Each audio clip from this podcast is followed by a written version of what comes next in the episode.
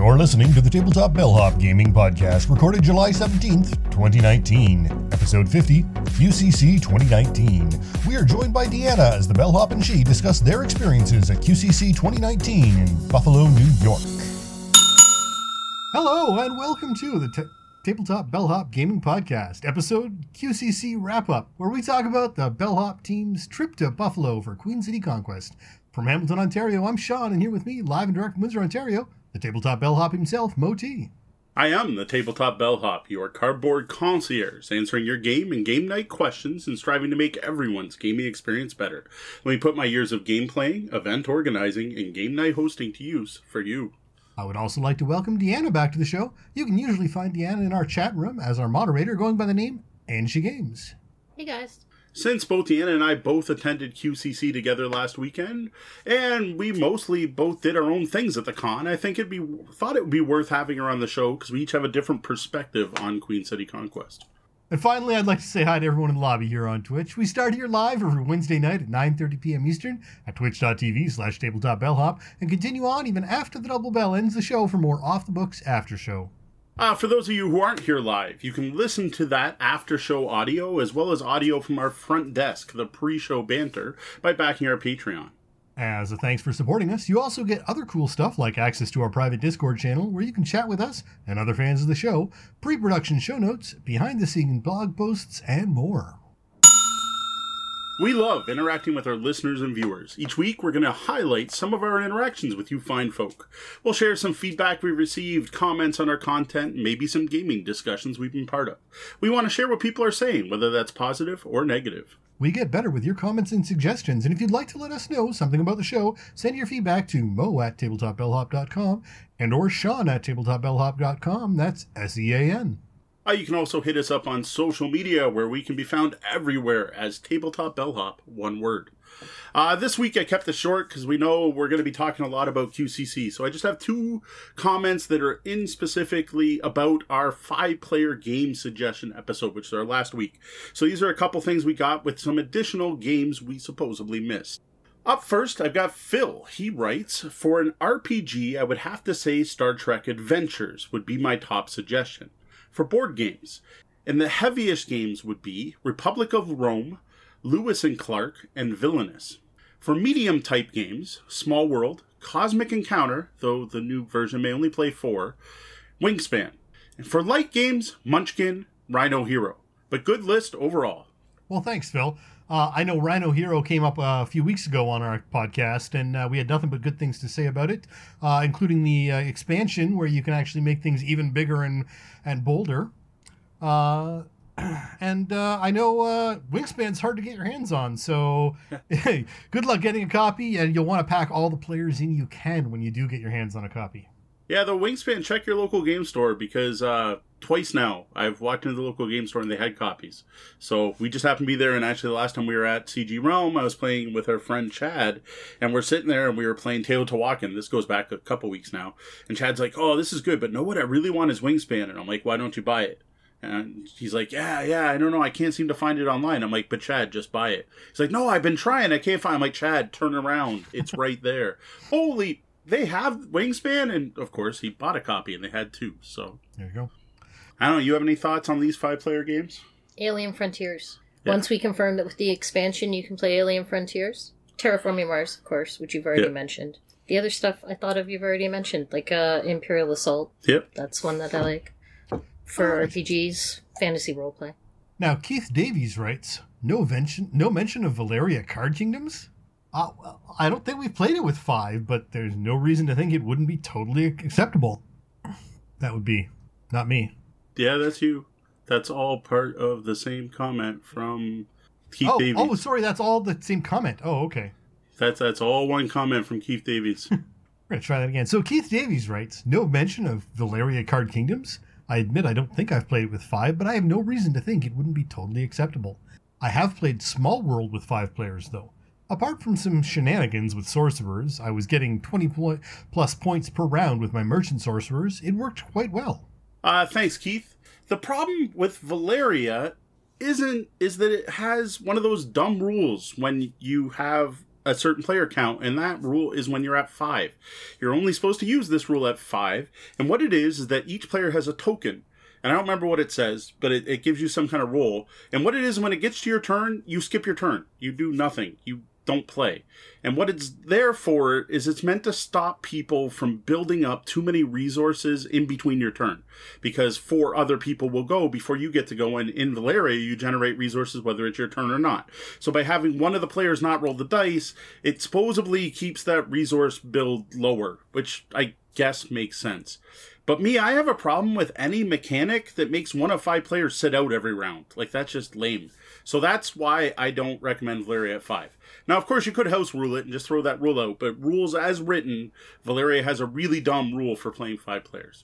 Now, Small World, the other game Keith mentioned, is really solid. I do like that at five, though. Man, does the board get crowded! You're going to be going to decline a lot easier at, or a lot earlier at five players. So that's totally your call. It's the problem we have with two player games. Anytime they have to modify the rules to make it fit a player count, it's going to suck. Just put four players on the box. Why Yeah. make it a five player game? Yeah, I see, Weird Morning Stars correct me. They don't sit out, they just don't get resources. But it's the thing you get to do while the other people are playing, so you don't get to do it. So it's not that they miss a full turn, but it's it's the person who's resting that round. To me, that's still enough of a hey, you don't get to play this round that I don't like it. Too many options for players to check their phone and get distracted. Yeah. All right, so before we move on, I want to thank everyone who comments, emails, replies, and engages with our comment uh, content online. We record the show live Wednesday nights at 9:30 Eastern on Twitch, and we encourage people to drop in and take part in our chat room, the lobby. Don't forget, if you're here live, we continue the show after the double bell in an off the books after show, as well as some special features that might make it on YouTube. Some people are already chatting about, uh, well, Valeria, uh, spelling. Uh, we got off on a little chat about uh, Dune earlier on, and uh, some people are complaining that they miss D and D. Teldrin saying he hasn't had a game in a couple of years. Ouch. Yeah, to be honest, I don't get to, except for cons, which we're gonna. It's uh, by the end of this episode, it's gonna sound like I role play all the time. I don't get a home game in that often anymore. There was some good chat. We already had some pre-chat about the con because uh, a few of the people in the chat room actually are were at the con, which is pretty cool. So what I want to know though is if anyone in the chat has any questions about QCC, whether you were there or not. Uh, because since we both went, it thought it'd be this is a good chance to almost do like an ask me anything about the con itself, since that's our main topic today. Um, as well as the people who were there, please correct us if we mess up anything or if there's something we missed or something we misunderstood. It does happen. All right, Oh well, boy. And ask me anything about the con. Yeah, why not? Yeah, okay. So, uh, again, we're talking about that QCC tonight. So uh, we'll be back, stopping in the lobby a few more times during the show, and I'll be uh, grabbing comments if I, as I see them come up in the chat room and throwing them into our notes. So feel free to uh, chat or ask questions. We are here to answer your game, gaming, or game night questions. You can send your questions to questions at tabletopbellhop.com or head over to tabletopbellhop.com and click on Ask the Bellhop. Uh, social media, of course, works too. We're everywhere as Tabletop Bellhop one word. Now, the best way to get questions to us is to go through the website. That way they don't get lost or get missed. I'm not going to say no to a question asked anywhere. So, today that question is So, how was Queen City Conquest? This past weekend, July 12th to 14th, Daemen College in Amherst, New York, basically a suburb of Buffalo, hosted Queen City Conquest. This was a new date and a new venue for QCC. Going back to 2012, it was always held in September and downtown at the convention center. The people behind QCC were awesome enough to invite the entire Bellhop team as guests this year, which is quite the honor. Sadly, I was personally unable to attend. This new July date just hasn't worked for my schedule, but we uh, the rest of the team was able to make it down there. Yeah, unfortunately, the September date was way better for us. Uh, second week in July is really close to Origins and doesn't really give a lot of time for a budget refresh. And to be honest, if we weren't invited as guests this year, we probably wouldn't have been able to attend. I do prefer the old September timeline, and I do think there were some growing pains because of the move to a new venue and the move to a new date. It almost felt like a brand new con like besides people recognizing people I knew and it feeling like QCC because it was the same group of people, it didn't feel like the same QCC that we went to last year. I needed to be in September because I need to stretch out my con fix. Yeah. Now we don't have anything until March of next year. I've got nothing to look forward to. There is that too. Plus, it, it also the last year when we saw like the gem people in particular the, the buffalo people that we know it at origins there was like this big break and then september we got to see them again whereas this very much felt like we just saw you guys a couple weeks ago Hey, because well we kind of did which was cool but it just would have been cooler to have that spaced out timing So, tell us about QCC. All right, so I got a bunch of notes here, hoping that I didn't miss anything. You're gonna have to elbow me or whatever and jump in to see if there's anything I missed. Um, the con we went up on Thursday, so the con itself runs Friday to Sunday and doesn't actually open until noon on Friday. But there was a Thursday night get together, pre-con get together uh, for special guests, VIPs, and people who wanted to buy a ticket to this. Which actually, if you're going to QCC, I recommend buying a ticket to that special event. I think it's worth it. Um, on the way up, though, we took a look at our map, and because of the change in venue, it made more sense to cross the Lewiston Queenston Bridge versus the Peace Bridge. And it was a slightly different route. And we talked to Sean ahead of time and said, hey, we're driving up your way. Why don't we get together for lunch? And it works out that by going through the route we were going, Sean's house is like right off the highway. So it didn't even take us a lot of time. So that was kind of cool. So we stopped off for lunch in Hamilton. I don't remember what time of the day it was, like around one o'clock. Um, Sean had found a diner. I don't I don't remember the name of it off the top of my head. Oh, now you. It's a darn yummy Yeah. diner. Yeah, I can't remember the name. It was really good. So we went we went to this diner in Hamilton. Um, I had a really good skillet. I know you got the gyro that came in a bowl. That was a impressive And it- that's- gyro. it's the broad- Half the Broadway diner. Before you could, the Broadway diner. Broadway Thank diner. you. you had to eat half the toppings off your gyro before you could pick it up. yeah, they, they really overload the the the gyro. It, it's kind of one of those you could almost make yourself a gyros poutine and have a gyros as well. yeah, Uh. there you go. Yeah, it was pretty good. I, I was impressed. That was a good diner. That was a good call. I think we we probably, if we're ever up that way again, we'll have to hit that diner again. So yeah, we met with Sean. We talked shop. Um, we probably spent too much time talking, and then we got a text from Danielle in the chat room uh, about what time our reservations were for dinner, and our reservations were at four thirty. And at that point, we kind of panicked because we're like, "Ooh, this isn't good. this is going to take another hour and a half from where we're at." And at that time, it was about three. So it worked out all right though. So uh, we left from Hamilton. We took the 403, whatever. Uh, we did hit the Lew- Lewiston Queenston Bridge, which I gotta say was not nearly as nice as the Peace Bridge. Like, I don't know if people remember our wrap up episode from last year, but we normally cross the border in Detroit, which is like something of a dystopian novel. Whereas you go to the Peace Bridge and it's like literally butterflies and flowers and people are being nice to you. Well, the Lewiston Queenston Bridge was like in between the two. It, it was nice enough, but it wasn't like all pretty. But our bridge now looks like it's going to fall down, and this There is one was that. nice and new and modern. Yeah, Yeah, the, the Ambassador Bridge in Windsor doesn't look like it's going to make it that much longer, but we'll see. I just hope I'm not on it when it finally collapses. Uh, but anyway, we crossed the bridge. Again, I was very confused that there was no toll going over, which is just weird. I'm Yeah, like, yeah. okay.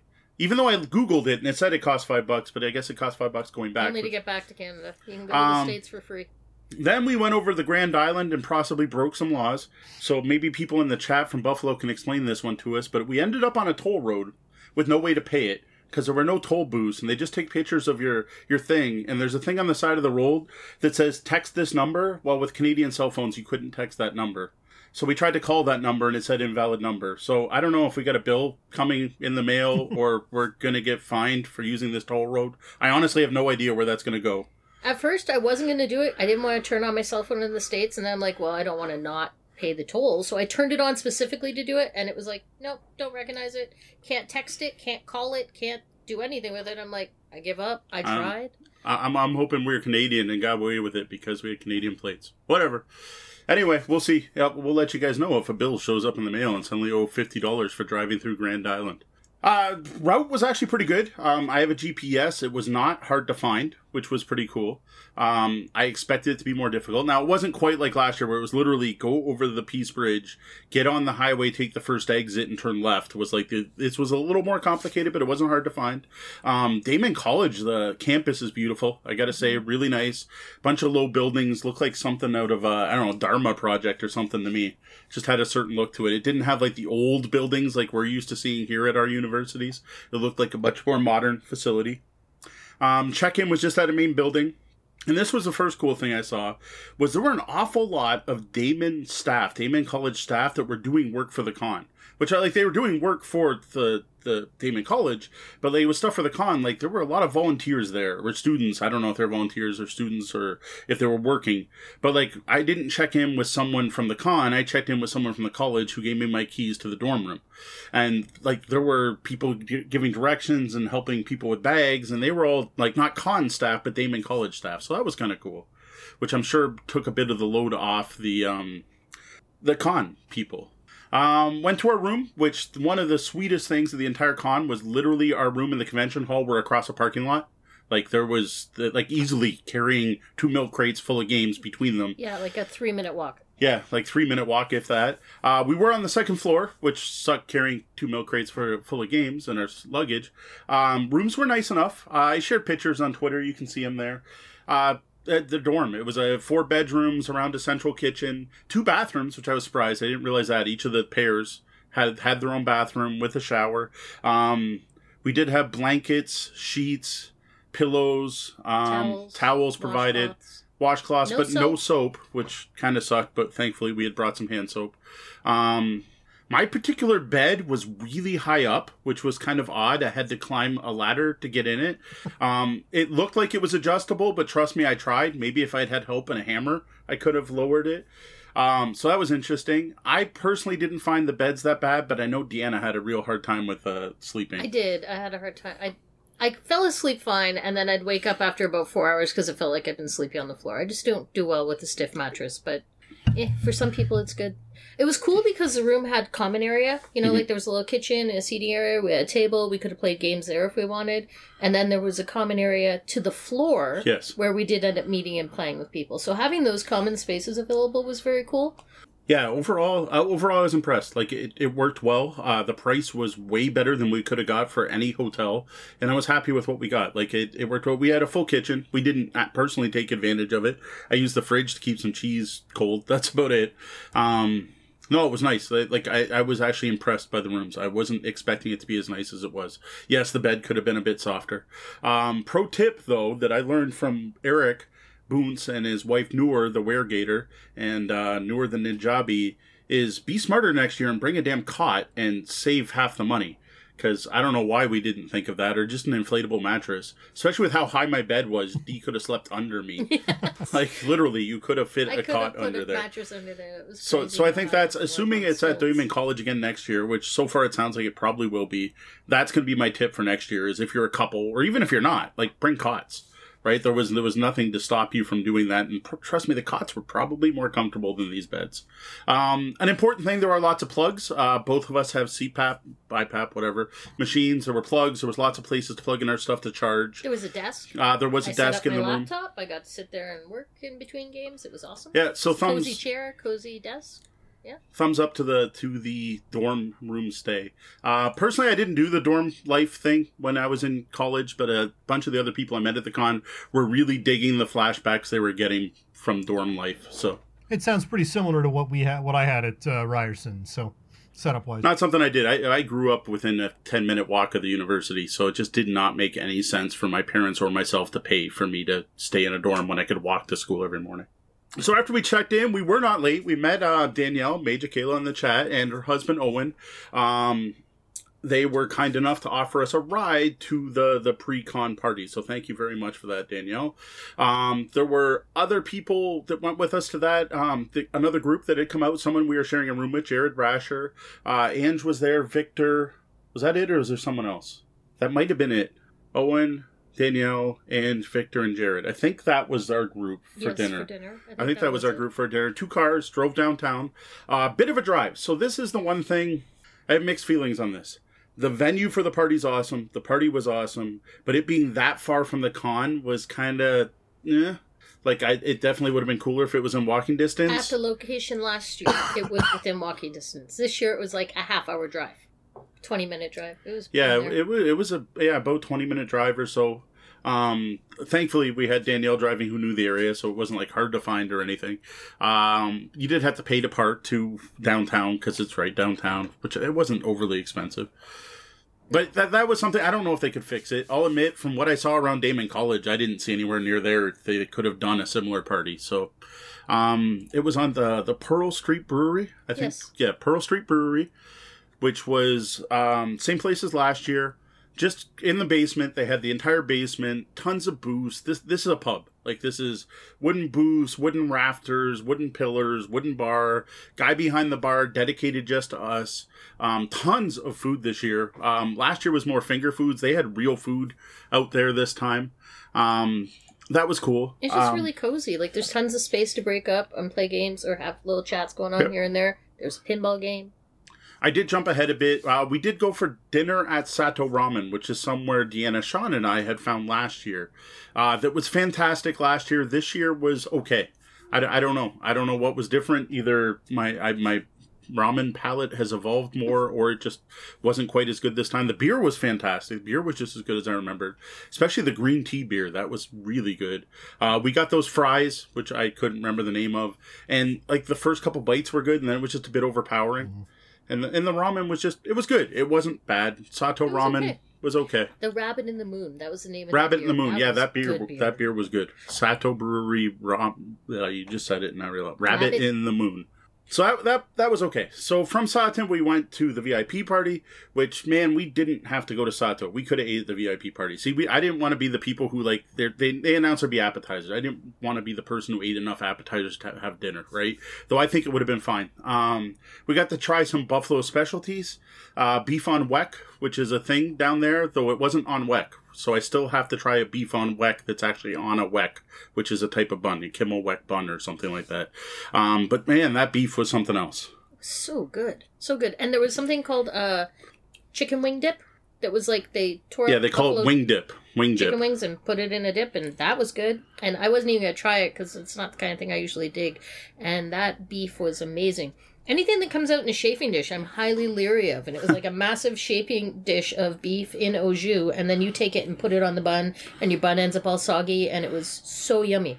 I guess you're supposed to dip in the au too. That was something I learned later. So you put Um, out one you of- put out chafing dishes at every party. So I'm concerned Yes. saying that you're concerned to see. All right, them at a chafing restaurant, I am concerned. At my own home, I'm like that keeps the shit cold, so I that keeps the things cold, so I don't have to worry about keeping track on how long it's been sitting out on the table. And the meat and cheese is happy all night long. At a restaurant, it's a little different. Yes. No, I get it. Totally fair. Uh, Shauna, you may be dropping frames. I see that going by in the chat, so I don't know if that's Uh, something you can not see or not that's on my end. Okay. Yeah, the the on weck, uh, someone in the chat's mentioning that they're really salty. Yeah, it's just like certain types salt and I forget what the other caraway seeds I think is what's Yes, supposed to be. caraway on it. Caraway, seeds. yeah. Yeah, it's a thing. We never got to try it. Maybe next year. Um, Chris did notice it was the cheapest, most cost effective place. Totally fair. I get it. It's a great location. And it It's a great location. I great just location. wish it was closer to the con. I like to walk. you know what? Oh, you don't pay per person. Nice. No, I get it. To- totally legit. Um, great food, great place. Just wish it was a little closer to the actual con. Though we were able to get rides. There were plenty of people who weren't drinking. Um, and there were ways to get rides. So the people that were there were all the guests were there, and anyone that bought a VIP badge, and, you could also just buy a ticket for that event. Which, are, if you are going to QCC, I totally recommend Yes. because the event was awesome. you know, I recommend it. Assuming it doesn't sell out, like I, I recommend a VIP badge overall. Just support the con for one. Well, yeah, and you get a shirt and some other stuff. You get to register for events ahead of time. VIP room, which is you nice. get the VIP room, which was nice. The not the first day, but we'll get to that. Um, so one of the things that was very different this year than last year at the party, and part of that, I think I wasn't the only one. Last year was like, man, we should have brought games. And I think we brought Azul, and that was it. Like, we, like we should have brought games. And I think other people are thinking the same thing because Chris, one of the organizers, who actually welcomed Chris to our chat, is in our chat room right now. Did bring some games too. So there was gaming going on, which was cool. So it was neat to be able to hang out and talk to people and have some drinks. But I, we're all at a con, right? We're all gamers. It was even cooler to be able to game. Uh, so the first game I played is a game I swore I'd never play, but um, Jen convinced me to play Happy Salmon. Um, I don't know if anyone knows Happy Salmon, but it's a really I'm going to say it's stupid game, where you flip down cards and have to do a physical thing with another person who flips up the same action. And if you're able to do that physical thing, you both discard your cards, and whoever gets rid of all the cards first wins. And the things are like high fiving, happy slamming, which is this like rip slap thing, swapping spots, or uh, the bro fist. I think are the four different actions. First person to play all their cards wins. Um, I'm a happy salmon master. I used my supreme art of tactics and strategy to totally plan out the order I would play my cards randomly and was able to dominate everyone with my superior intellect in happy salmon. Um, yeah, it's, it's, it's a stupid fun game. Uh, not something I feel the need to own, and I really don't appreciate when people play it when other people are trying to play serious games around you. But you know what? We were at a pub, first Oh, game of the there night. was space for it. there was They space had to for it. move. They couldn't do it in the original spot because you. Well, they wanted- they wanted to play game, it. and they were going to play it with a pole right there, and they all have to jump around the table. Yeah, they set up the game next to a pole. I'm like, that's not good. I'm like, I'm not playing this because someone's going to get switch and walk into that pole. Boom. I would have done. lost a large bet on the fact that I didn't think you would ever play Happy Salmon. Yeah, so see, I, I, the Jen got me to play Happy Salmon. And technically, she still owes me a beer because that was the bribe that got me to play, and I never got that beer. But I have played Happy Salmon, so that's one I can tick off my list. It, it's been done. Um, I do have a recommendation, I guess, for the listeners. If you are in Buffalo, you want to get a beef on weck at Charlie the Butcher's. Maybe we can fit that in next year, assuming we do go next year. Uh, next, everyone started showing up. We're drinking some beers. I broke out Gizmos. Uh, we played that four players. Uh, just as good as ever. Um, it was two new players.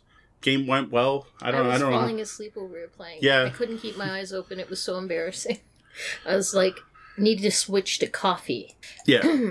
oh, that was something worth noting. Actually, all coffee and non-alcoholic beverages were free. Yes. So that was another the added bonus Party. at the added times. Um, Happy Salmon, we played. We had a question. Was it played without talking? That might have been more interesting. We were very loud. it's it's kind of what it is. I have not tried without talking. It would I guess you could because it'd be all gestures or pointing at your card. Well, now we have to go back next year so Jen can buy him a beer. There we go. Yep. She's Totally fair. apologizing in She's the chat room. apologizing in the chat room for those of you who can't see this. It's all good. Just using gestures. I could see playing Happy Salmon. At least it wouldn't be disrupting to everyone around you. Anyway, Happy Salmon was all right. Gizmos we played. Yeah, Deanna was falling asleep. She needed some coffee. Uh, went over really well. Um, I cannot remember who we played it with. I can't remember her name. I'm terrible for this. I'm Oh. sorry. I'm Oh, bad for I'm names. so bad. We also played with Owen, but I cannot remember the other woman who we played with. Um, was a learning game for them. They all dug it. Um, I think Dug she it. really liked it. Actually, Yes. I think she was one of the organizers. She Yeah, she a blue was. Shirt. yeah, she was involved in the con. She was taking tickets the first day, and name. I'm Oh, drawing a blank. Sorry. My bad. Uh, anyway, Gizmos went over well. Uh, always does. Good for this type of thing. Uh, up next, I broke out my most popular game of 2019, Haba's game for four years old and older. That is Go Cuckoo, which yet again managed to impress and wow people. And I think we played three games in a row. And we started off with three players, and other people came in. It might have been Cindy. It definitely wasn't Effie. Might have been Cindy. Anyway, go cuckoo. Uh, reverse pickup sticks, trying to get your marbles, your your marble like eggs to stick into the nest you're building. I love this game. Fantastic dexterity based game. Uh, should be just for kids, but man, so much I fun want- with adults. I want to be cranky about this game. Like Yeah. I hate Dex games, and it's actually fun. And I saw other people have that because I, you know, come play this reverse pickup stick thing. They're like, okay, and then by the end, they're like, this is great. It is the only dexterity game I've ever seen. D excited Yeah. about. It's actually fun.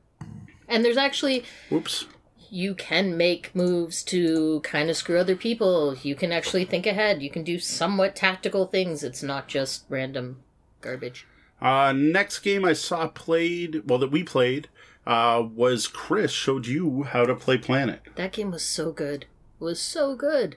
Um so I worry when I see a game that has like this neat mechanic of it's you have a planet and there's magnetic tiles that go on it and that could just be it. That looks cool and maybe that'll get people's attention and you know there's nothing going on there but it is such a solid game. Mo had tried it at Breakout Con and had gotten, was raving about it so I when they pulled it out I basically jumped at the table and was like I must play show me now.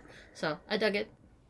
Yeah, I, it looked really good. I, it looked as good as I remember. I, I have to find a copy of this game at some point.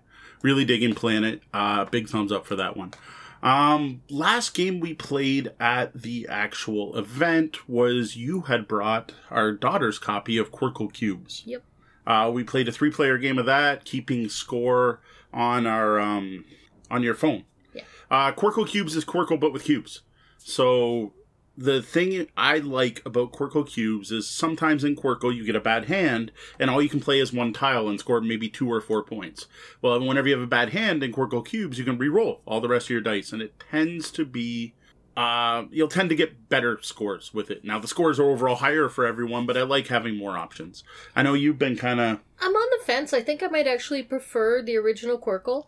And like they put out a travel edition, and I see no reason why they should even publish the regular edition of Qwirkle anymore. Because the travel edition is like it's still wooden tiles and it's nice and small and takes up less space, and it, it should just it's awesome.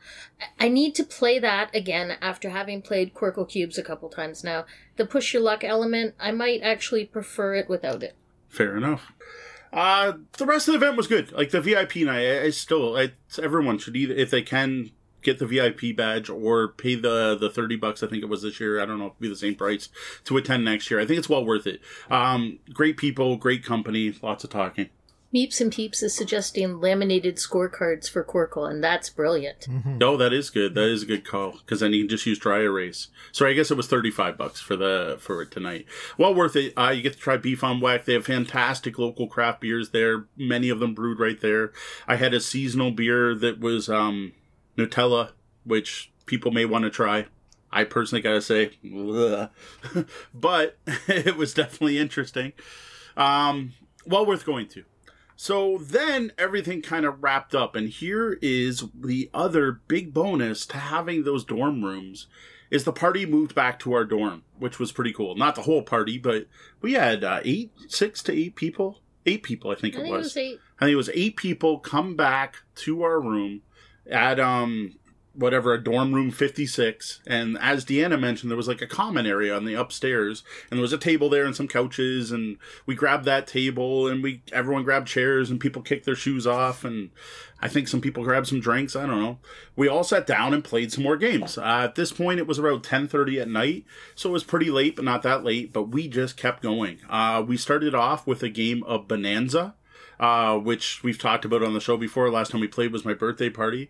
Great game for a large group of people. Um, I think only three of us out of the group had played it before, and took a little bit to get everyone to get it. But I think by now everyone's got it drilled in their head. Play a card, maybe play your second card, put up two cards to trade. Like we said it so many times. Uh, we had a great time playing that. That was one of the most fun games of bananas uh, I've had. Yeah, Like Bean ever. stands the test of time. Like we've done that at public play events so many times. People picked up on it really quick, and it was super fun. And even though I think the box says seven max, Yeah, I think technically we were playing one nine. more. I know we've done it before, and uh, yeah, no, it was super fun. Yep, that went really well. Um, Jen is now the Queen of Wax, um, which is a title she earned that night. uh, Go Cuckoo was played next, yet again. It came out again. Uh, at this point, Deanna checked out. He- She went to bed. Um, I kept going with, uh, I think we were down to six people at that point. Played some more Go Cuckoo. Uh, again, went over well. Everyone seems to love that game. Um, again, Jen, well, at this point, this Jen is Jen Adcock, the Queen of Wax. Um, Jen Adcock was, uh, we have a rather good picture, if you follow my social media, of intense concentration of her playing Go Cuckoo. You guys were taking Go Cuckoo very seriously, as far as I can tell from that photo. Yeah. So again, more Go Cuckoo, love it. That game, it, I don't know, it just keeps giving. Uh, we finished off the night with a game I felt I had to bring, being in Buffalo, and that was New York Slice, which is a really good I split you choose pizza game where you're trying to collect slices of pizza. Uh, we played with the max player count six, and I gotta say, after playing it with six, I don't think it's that great with six. Just you can only split the pizza so many ways. There's no big slices when you're playing with six people. Uh, it didn't. It, it worked. Like we played. I, I think everyone had fun, but we more had fun because it was a group of us having fun together than the fact. And New York Slice happened to be happening. Um, the had some fun with the specials. Uh, that game's okay. I personally think it's better with four or five, but I just thought it was thematic, right? I'm going to New York. I'm going to bring the New York pizza game, and we're going to play that. Uh, so that was the final game of the first night. Yeah, we got in that much gaming before the con even Yeah, started. So at- you know at this point- to a Here, here's why you want to buy the VIP pass, right? Like, look at all the gaming we already got in, and the con hadn't officially started. So, Sean, you've been watching the chat a little closer than the rest of us. Is there anything we missed? No, I think we've uh, we've we've covered everything pretty much. Everyone seems uh, happy with uh, Go Cuckoo, and uh, uh, well, we are we, we did cover Jen's apology in depth. Uh, I, I think uh, That's we can we can we can we can hit her up at uh, Breakout next year if uh, that- There we go. If we can find beer at Breakout next year, Yeah, 'cause, well, there- man, that's we that's hard to do. that We year. struck out on that this year. That On was St. another thing worth Patrick's Day, no beer. I don't even. Yeah, know. that's another thing worth knowing. This was not like a big drinking con. I know some people think different cons are. Uh, for me, Origins. That's uh, the after parties at Origins. The end of the night, you tend to end up at a bar somewhere. This was the drinking night, right? Like this was the the party where people were having adult beverages. Most of the rest of the nights, yeah, some people had some stuff back at their dorm rooms, but overall, it wasn't like we all headed out to a bar. That was all Thursday night before the con actually started. Uh, so Friday morning, we needed to find some breakfast. On the way in, we had spotted a bagel place. Um, Major Kayla Danielle had pointed out a bagel place on the corner. I was within walking distance, but we took the car just because I was being lazy. Um, man, it was good. Uh, bagels in New York are a thing, right? Uh, just kind of like Montreal, bagels are a thing. New York bagels are a thing. Bagel Jays, as far as I could tell from the locals, seemed to think this was a good example of New York style bagels. You could get them, there was, I don't know, 12 to 20 different flavors to pick from. And then they didn't call it cream cheese, they called it schmears. Schmear. Yeah, you could get a variety of Flavored different schmears. Yep. a, v- a v- variety of different schmears. Um, I got a bagel with egg, cheese, and bacon on it. Everything bagel. It was salty, a little too salty for my taste, but rather good. Um, Well, there was Coffee definitely. I was mean, I'm looking at the picture of it right now. There's rock salt on that bagel. yeah, so yeah, it was it was salty. it was definitely a salty It, one. it, it maybe it was similar to an on weck. I'm not sure, but it, it, that was a that was a quite extreme everything bagel. Like that was a little bit more than, than my It- personal preference. It does look good though. I gotta say. it, it- it was really good. Liked It was it. just I liked it enough. I made you take me back there so I could get it again the next day. Yeah, we're, we're, you're gonna you're gonna hear more about Bagel Jays later. So we hit up Bagel Jays. Coffee was decent. D got the dark roast. I got the light roast. Oddly or medium roast. Oddly enough, I preferred the dark, which I didn't find out till the next day. Um, it was okay. We brought the coffee back. Um, we registered for the con painless. Most of the week, um, they had everything really well organized. Things were set up great. Um, the actual con, so you went into the main Daemen Hall, and the 99% of the con was upstairs. So you went in, there was someone at a desk, there were signs, everything was easy to find. You went upstairs and was two huge rooms. One that was obviously the cafeteria, normally for the students, but all of the cafeteria stuff was like walled off with curtains and stuff, so it's just ton of tables. Um, great pictures online if you go to the group. Sean Gilgore shared a video of it leading up to it that actually really showed off really well. Bunch of big round perfect sized tables, and then some smaller three by six tables.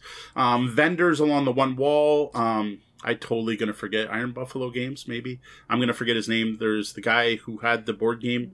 That Library. was not Iron That Buffalo. wasn't Iron Games Was around the corner. They were the big sponsor with the giant Right. Sorry, they were around the corner. dragon, right?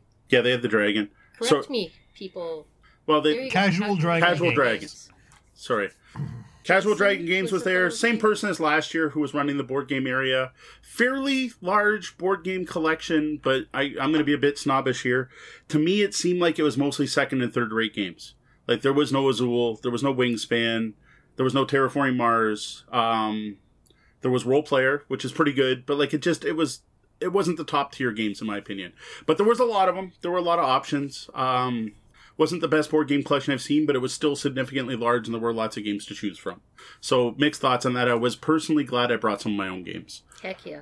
Um, again, registration went smooth. Um, they used wristbands, which uh, works. I was a little disappointed there were no actual badges, but that's not because I wanted a badge. I just really like name tags because I suck at names. Like I really suck at names, and I really like to be able to talk to someone and glance down and be like, "Yes, Emmett. Hey, how's it going?" We couldn't do that. Um, I would have preferred that. So one thing I'm going to remember next year is to pack my Origins badge so that I can just at least have my own in there. But it would have been nice if people had badges. Um, we had a big snafu with food, um, but that's all on me, and I have no idea what we did. Um, I have no idea. Deanna was there when we were on tabletop events, when we were in the merch section, when we picked out what meals we're going to eat. We had a big debate about the 2 a.m. taco bar, and somehow when we got to the con, I did not buy food tickets. I don't know. I, I honestly don't know what I clicked purchased wrong. the room for two of us, as far as I know, you purchased the food just for you. I didn't have my badge yet. I was going to sort it out later. I got my badge, never purchased my food. So then I went, eh, only Mo has food. I packed stuff for myself. I was going to eat peanut butter and jelly sandwiches and whatever. And I'm like, it's good because we got a little dorm room. It'll work, right? So I brought lots of snackies and Mo's going to have the food. And then we get there and they're like, you have no meal tickets. I stood behind him and watched him check out. I'm like, I have no idea. Yeah, I don't know. But yeah, Not their fault. This is nothing totally, on the con. Totally. I just have no clue how we screwed it up. This is us. I don't know what we did. Um, so we did not get to to try the food. Um, well, the food they they had. What do you call it? Meal a meal plan. That's the word I'm Yes. looking for. They had a meal plan. We thought we had bought in on the meal plan. and It ends up we did not. Which actually on the way there I was like, man, they keep talking about refunds for breakfast. I never got a refund. Well, I never bought the thing in Not the first enough place. people purchased a meal plan for them to have breakfast, so they canceled the breakfast meals and refunded it. So yeah, So I don't know if they're going to do the meal plan again next year or not, but it's a cool option. I mean, It is a nice option. You know, you wouldn't have to leave. The food was right there in the gaming room because there was some concern over whether or not there'd Yep. be time to go get meals. The food was right there, and it looked like it worked well for people that did it. Yeah, for people who did it look good. Um, personally, I portions seem small for me, but I'm a big dude who likes food. Um, so I probably would have had to have kind bars in that. Uh, the price was reasonable though. The food that I saw people eating looked good. Uh, but it was literally right there. Like I was playing a game and people were like, "Oh, food tickets are ready," and they would just walk out of the room and come back with this little black plate full of food and eat while we were playing, which was perfectly fine, perfectly cool. Um, I don't think there were any issues with like they made sure. I think everything was um popular allergy safe i think is a way to word it like i don't think there were any nuts or anything like that like there were no concerns where people had like oh don't bring that back to the table Yeah, it looked I- good I did think later about the fact that I was like, I'm going to eat all peanut butter sandwiches all weekend. Hey, wait, that Not might not allergies, be the yeah. best choice. so anyway uh it seemed to go good uh we forgot to buy food um there was the main dining hall and then there was another room that had a stage on it the stage had uh that was uh danielle major kayla's domain her lair where she had her ridiculously huge Amazing. number of items for their charity event, which was not Extra Life. I think it was Child's Play. I'm sure she'll correct me in the chat, but it was a charity game, charity auction. And please, thank you everyone who was behind that for doing a silent auction this year. Uh, for anyone who went to QCC last year, we learned just how loud an auction can be and how disruptive it can be. By having a silent auction, all of that was gone. Very cool.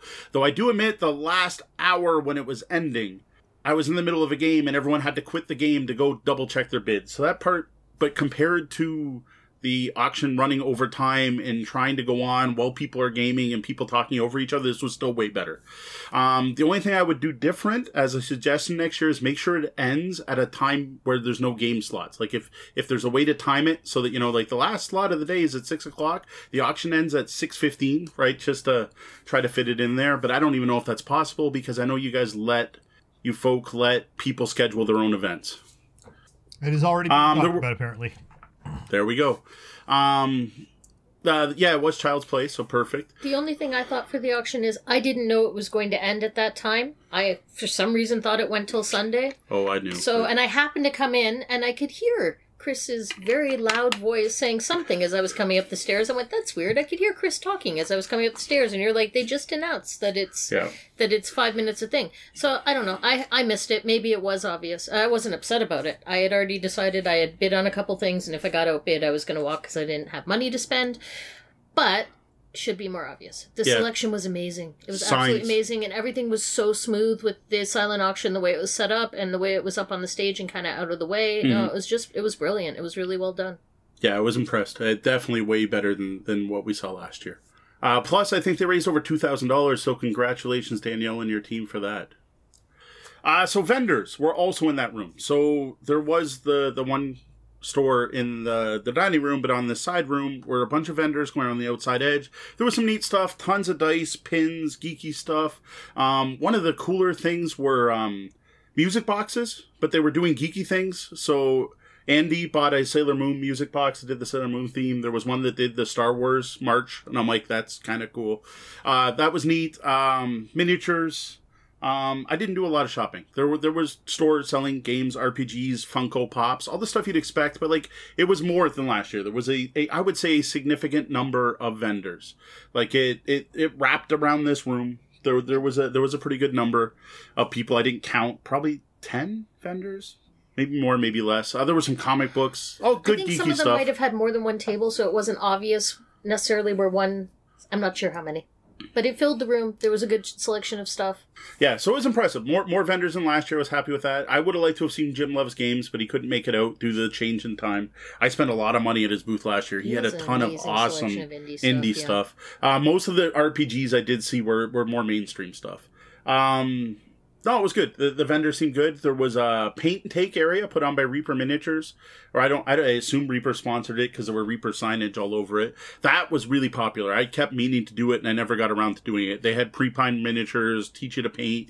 Uh, they had some nice things I'd never seen. A thing with they had a little tiny hair dryer, which I'm like, that's awesome. A little heat gun. I'm like, that's brilliant. Oh, I didn't see that. Yeah, That's that was brilliant. cool. So you can dry it quickly. so and you could take try it with you? quickly and be able to take it with Oh, you. that's That was cool. I uh, wish I had gotten a chance to take that out. Uh, that room was all round tables.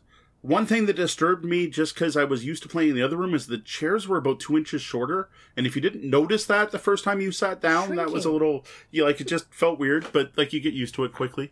Um, the other thing that was at the con is there was a room downstairs where I don't know if these were what games were scheduled in it. To me, it seemed like these were the rooms where guests were running their games, but I'm not certain. But they had a, a room with three or four tables in it that was separate from the main hall. I, I know people who played games in there. I didn't play anything in there. And next to that was the VIP room. And now this is the other reason I strongly recommend getting a VIP is sometimes you need a quiet space, sometimes you need some food, and sometimes you just want to chat. And that's everything you can get out of the VIP room. And they had snacks in there, they had a Keurig in there, they had coffee. Um, someone had brought in donuts. I was complaining about how much weight I gained on the weekend. I totally forgot about those donuts. My God, someone called them Timbits, and they should be slapped because Tim Hortons like nowhere near these donut holes. Like these were amazing. I cannot remember the name of the company. Maybe someone in the chat will mention it. But man, those were some of the best donuts I've ever had. Um, there were juicies like fruit juicies, bananas, and apples, and oranges, and coffee. There we go. Every, everyone in the chat's like Paula's, coffee. Paula's, Paula's. And yes, the donuts were yes, amazing. Paula's donuts. My God, they, they for locals they beat out Steinmar's. Like the, those were donuts, man. Those were good. Um, it was good. Uh, the problem was the first day. It was freezing in those rooms, and well, I didn't pack a jacket. And it was almost intolerably cold in the VIP room and the room next to it. Now, I did learn from Danielle, who's in the chat room, uh, that they didn't realize they could change the temperature in the room and it was set to 54. So it was really cold. Um, it was not not pleasant to be in those rooms for long. Now that was realized by the end of the day And they and they fixed fixed it, but man, But yeah, it was so cold. I went in there Friday afternoon. I grabbed a coffee and I'm like, I'm going to sit in here. I am so not going to sit in here. what is wrong with me? I am freezing. But we left Windsor and it was like 110. well, And then we we got to Buffalo and it was a nice balmy spring day. Mm-hmm. And I didn't bring the layers I needed even minus the the frigid room. But yeah, so I didn't hang out in the VIP room Yeah, because it was so- nice box. we, we didn't take much advantage of it the first day, except they grabbed coffee. Uh, just being able to grab coffee whenever I want was really nice. Um, up next, we played some games. Went upstairs. We've now checked in. I, I will admit eh, the con was very lightly attended on Friday. That's that's about all I can say about that. There were not a lot of people there, unfortunately. Well, it's and that's, Uh, that's often common. I mean, those Friday, those first days are generally, you know, you get the setup people and you get the the out of town people, but the rest of the people are working. So you Yeah. know, there's only so many people who are going to be there on those those Friday uh, in, initial days. It's really more for the out of town people more than anything. No, I agree. Plus, it was true that later on in the night it got busier. So at this point, like the con opened at noon. So this is like we're talking 12:30, 1 o'clock at this point. So if you did have to work, you were still at work. Um, so I was gonna run a game of Teotihuacan. We got it set up, and then Deanna and I grabbed the table in the open gaming area. So again, thanks for having an open gaming area.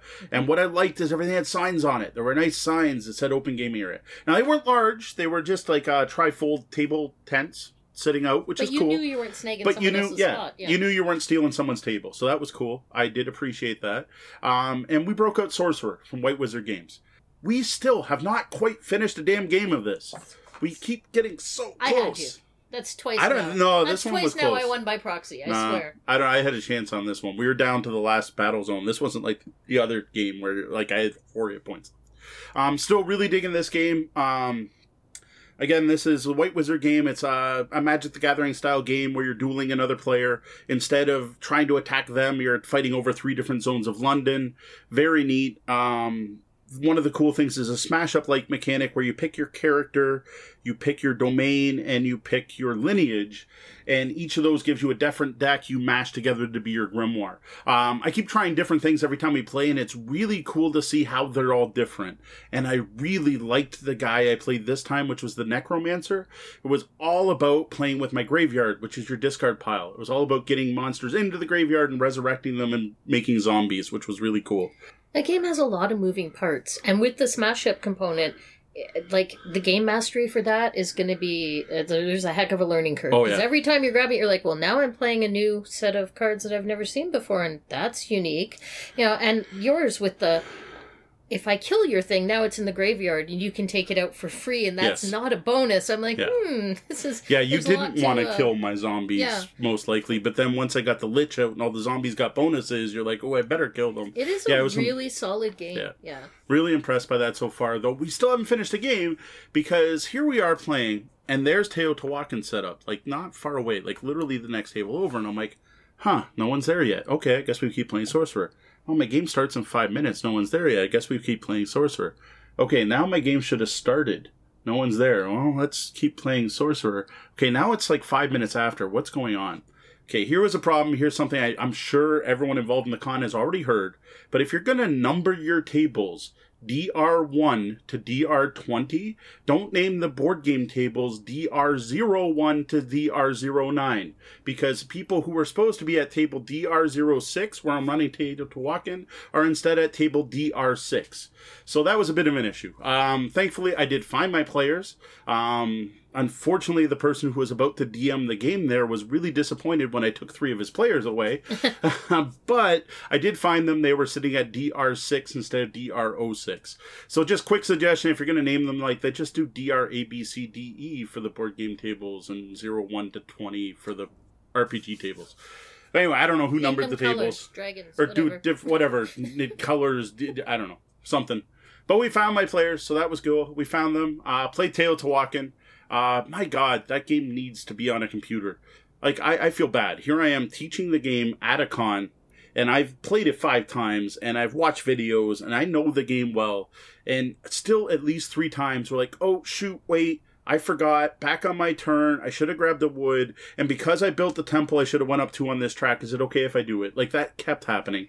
There's just too many little moving parts in that game. I helped you set it up, and it was crazy because we, we were doing the the preset. Yes. Uh, and it's a two player setup that took ten minutes for us to set it up. I'm Yeah. like, this needs to be a computer game. Yeah, like it just there's too many little things to track and too easy to forget.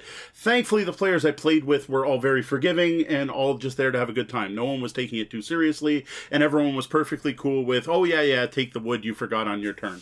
Um, we did set it up that way. As I say, when I teach any game, I am here to play. I'm going to play to win, but I don't care who wins and lose.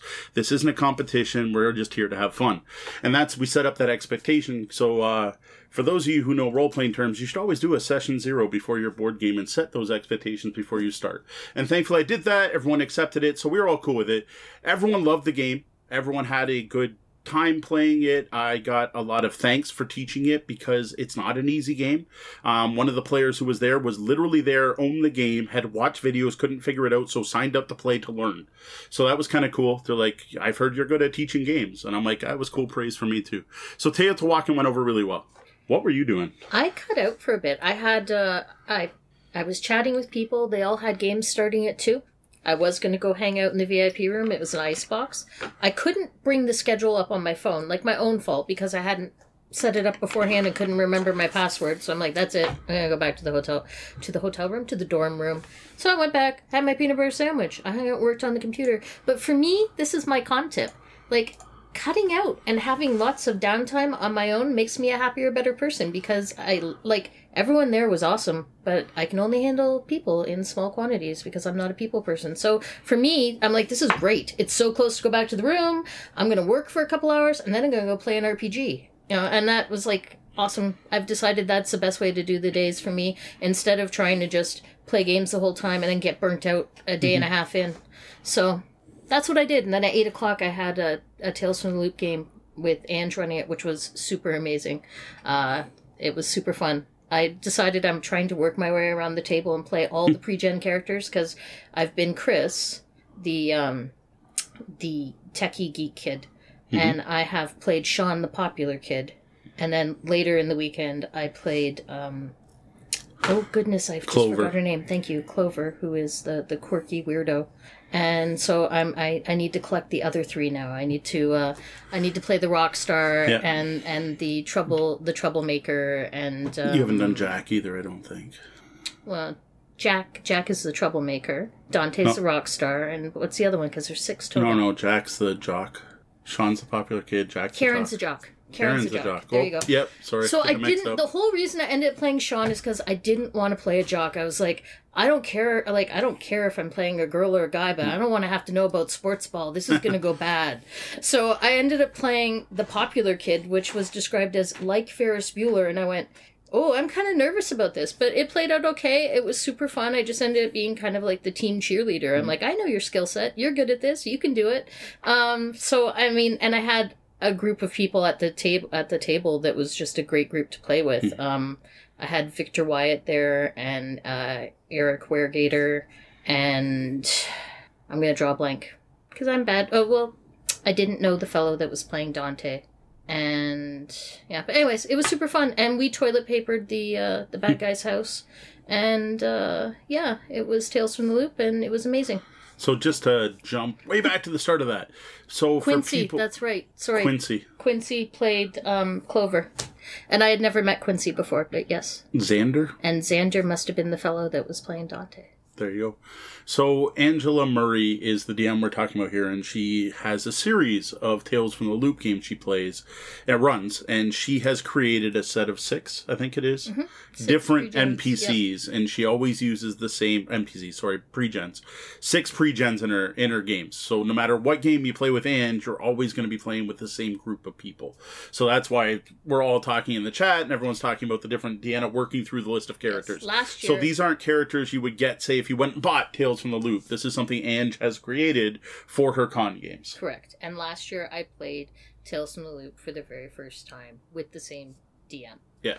Um, Whereas Yeah. Sean and I played Tales from the Loop, but under a totally different DM who and had a very different experience compared to any of Ange's games. So it's interesting to see how people handle it differently.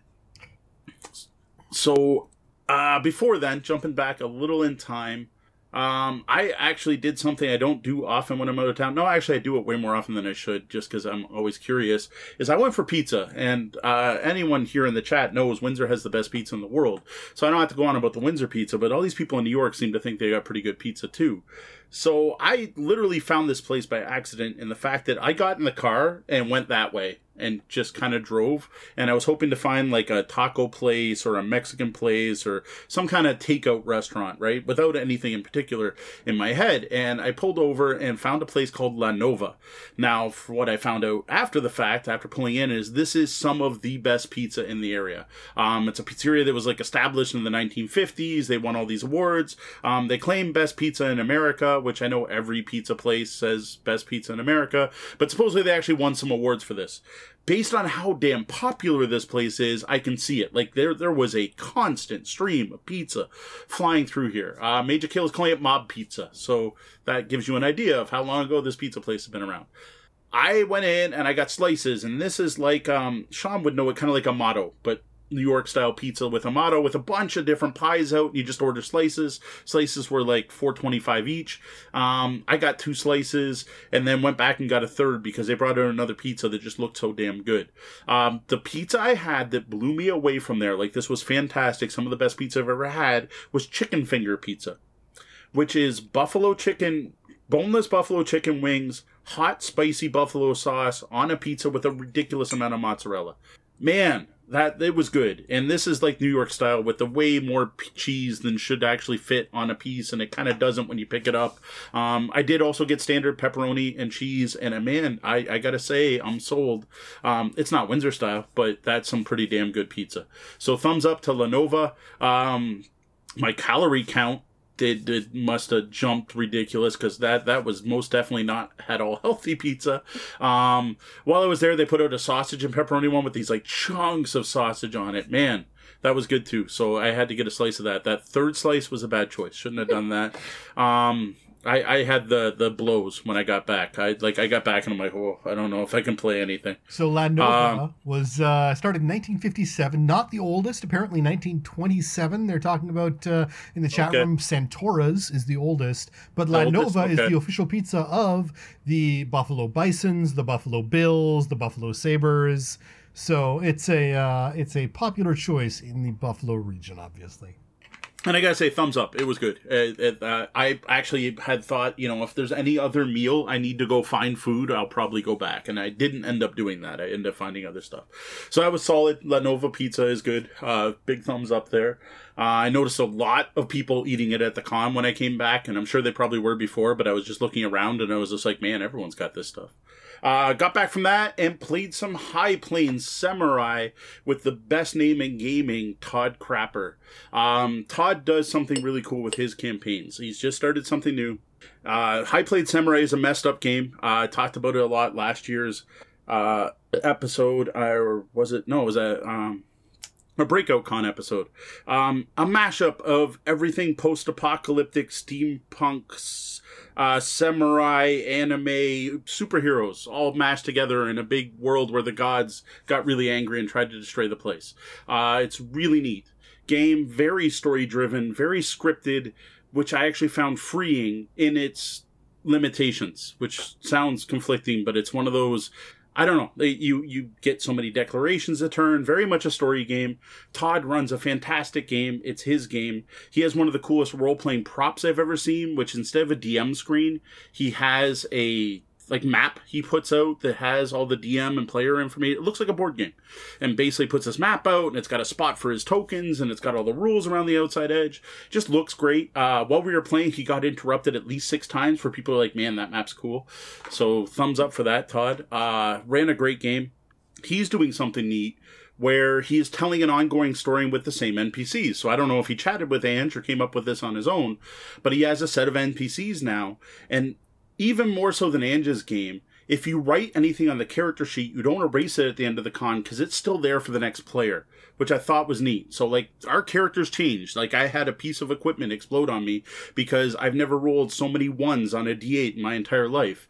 Uh, that my signature weapon, which was a shotgun that had two settings and it was called Dead or Alive because I was playing a, um, I was playing a bounty hunter. Uh, that blew up by the end of the game, and the character no longer had his signature shotgun. Another character lost, like, um, has a scar now from getting shot, and that's all on the sheets for the next time you play it, which is kind of neat. So we had a we had a really good game. Uh, High Plains Samurai is very neat. Uh, indie game. I highly suggest checking it out. Personally, to me, it reminds me most of Fist of the North Star, the anime uh, for that style of post-apocalyptic. Now, Todd's never seen Fist of the North Star, so he doesn't know if it fits. But to me, that's what it felt like was playing in the world of Fist of the North Star, throw in some steampunk. Really dig it. I, I, I appreciate that game. Todd ran a great game as always. The setting sounds awesome. Mhm. I'm not sure about Yeah, I know you. fangled indie. Yeah, you, you don't you don't like narrative control. Deanna, Deanna likes traditional. I I roll dice and the DM tells me what happens. I don't want to be dictating what other people's characters are doing. I don't want a scene set. That's the DM's job. I don't know. I'm get off my lawn. Uh, so that was it. This this was an earlier night. Uh, there was no after party. Well, not that we went to, at least. Uh, no back at the dorm room. I think we are just mainly tired from from the day before. I was so full of damn pizza. I think that was part of it. Uh, we just went to bed. That Yeah, that was it was a pretty early night. Pretty, pretty late. It was like a midnight kind of wrap up. Yeah, High Plains So- Samurai for me ended at eleven. I think yours ended at It was midnight. between. It was supposed to end at midnight, and we ended early, so it was between eleven thirty and midnight. Yeah, So it was cool. So back in the chat room, uh, as well as uh, when we when we started talking about the Paula's donuts, uh, a lot of people talked Mhm. about donut craze. That's craze with a K Okay. as a, another option, and uh, famous donuts is another uh, another one that comes up So lots of donut options in Buffalo, apparently. So is that like a buffalo style donut, or are there just lots of donut options? Well, I think the donuts are becoming a sort of trendy thing again right now. You're getting a lot of sort of, and Okay. I, I hesitate to use the term because of its negative connotation, negative connotations, but hipster donuts. Uh, where and, you know, like Seattle has some famous donut joints where they really sort of go think outside the box and do some creative things. Someone was talking about cherry donuts in the uh, in the chat. So um, yeah, a lot of that. I had some of the cherry. I had half of a cherry donut. It was good. Uh, everyone's talking about the characters they played. I think everyone must have played in one of Angie's games over the weekend because uh, everyone was talking about uh, which character they played from Angie's. She makes great pre-gens. They have good hooks and you know background and stuff. It's good. Yeah. Uh, and apparently there is a uh, Crapper and Adcock collaboration in the works. Yes, yes, there is. There, there was a breakfast meeting. I heard, I heard parts of it. I gotta admit, I, I don't know. I uh, High Plains Samurai's neat. Yep. I, I didn't like. I know Todd's all about his new project, but I'm like, I'm. I, I realize High Plains Samurai for him is like that Kickstarter I funded and published. I'm done, and I'm like, no, but I like this game. it's just like everything, right? We're, we're we're the new hotness from five years ago. I'm all excited about his last game. So I, I have not looked into Dinosaur Project, which is his his new thing. So I apologize, Todd. I'm still excited about your last thing. All right, moving on So- to Saturday. Uh, the morning started with Bagel Jay's. I saw this in the chat earlier. I didn't want to mention it because I knew I was going to get to it. But man, you know what's a good flavor of bagel for a bacon, egg, and cheese? And that is cheddar. Now, unlike cheddar bagels here, which are basically a plain bagel with a bunch of cheese melted on it, this thing was cheddar. Like it was bright orange. This was cheddar baked right into the bagel. And man, that went really good with my bacon, egg, and cheese in the morning. Um, you tried something different. Um, I just had a bagel and lox basically. Yeah. I couldn't find it on the menu at That's- first because it's a brand of lox, Nova brand, which I don't know. Apparently that's a thing. But so it said bagel and Nova, and I'm sitting there going, "It's a bagel shop." They're selling salmon in the counter here that I can take home, but I can't find lox on the menu. And I gave up the first day and ended up ordering something else. And the second day, I was like, I'm going to find it.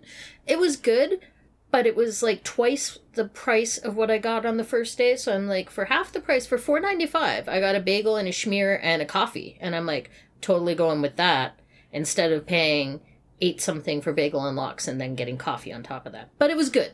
The the lox schmear on the everything bagel, I would drive back there right now to have one. It was so Yeah. yummy. So there's your pro tip: get the lock schmear instead of the lox, and save like four bucks. Yep. So yeah, Bagel Jay's, it was good. Uh, you'll see a trend that'll continue.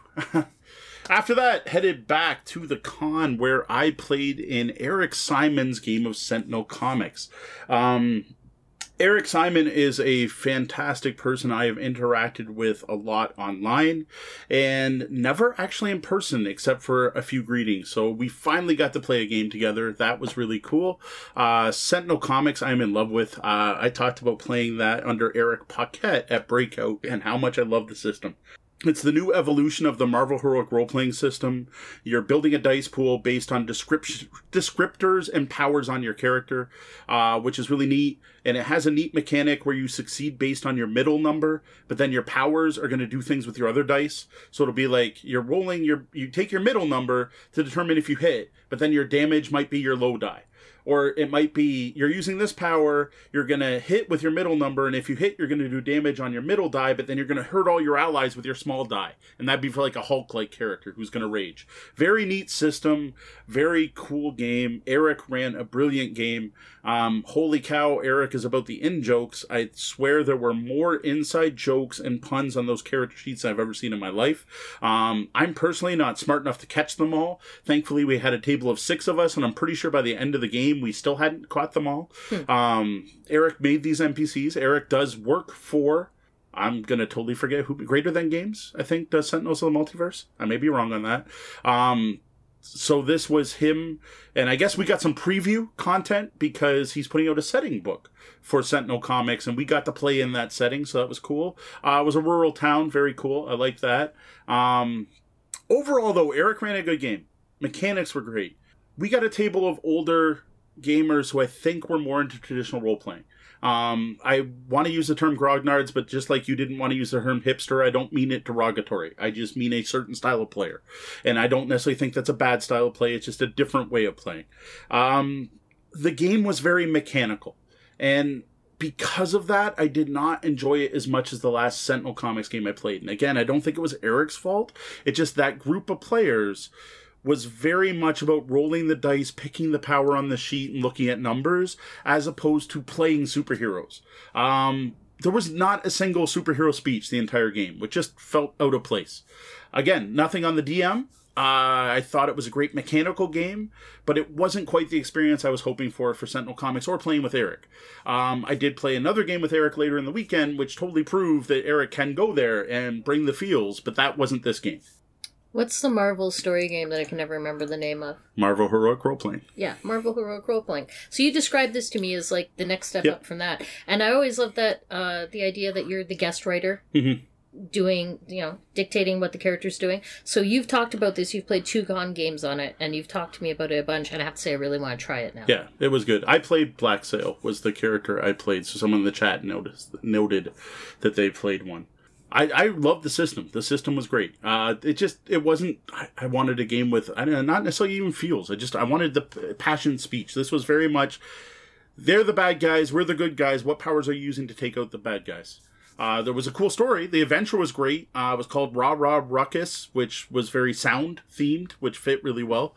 Um, the villains were cool. He had a neat set of characters going on. Again, the mechanics were really neat. Like he had defenders that were helping, but there was never, uh, you guys must surrender now because you're doing bad things and we're good guys and we should stop you. It just, it didn't get that. That was the aspect of superhero gaming that I felt was missing from that.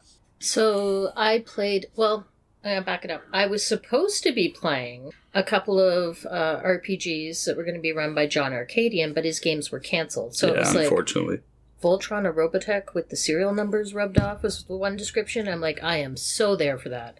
Um, but it- and and it was going to be a fifth ed D and D game. So when picking those, I was really tossed up between that fifth ed that was run by John Arcadian or this other fifth ed game that was going to be run by Andy Fox. And then I thought, well, now it's going to be full because my game was canceled. But I looked and there was a spot, so I signed up on the sign up sheet and got into that game at the last minute.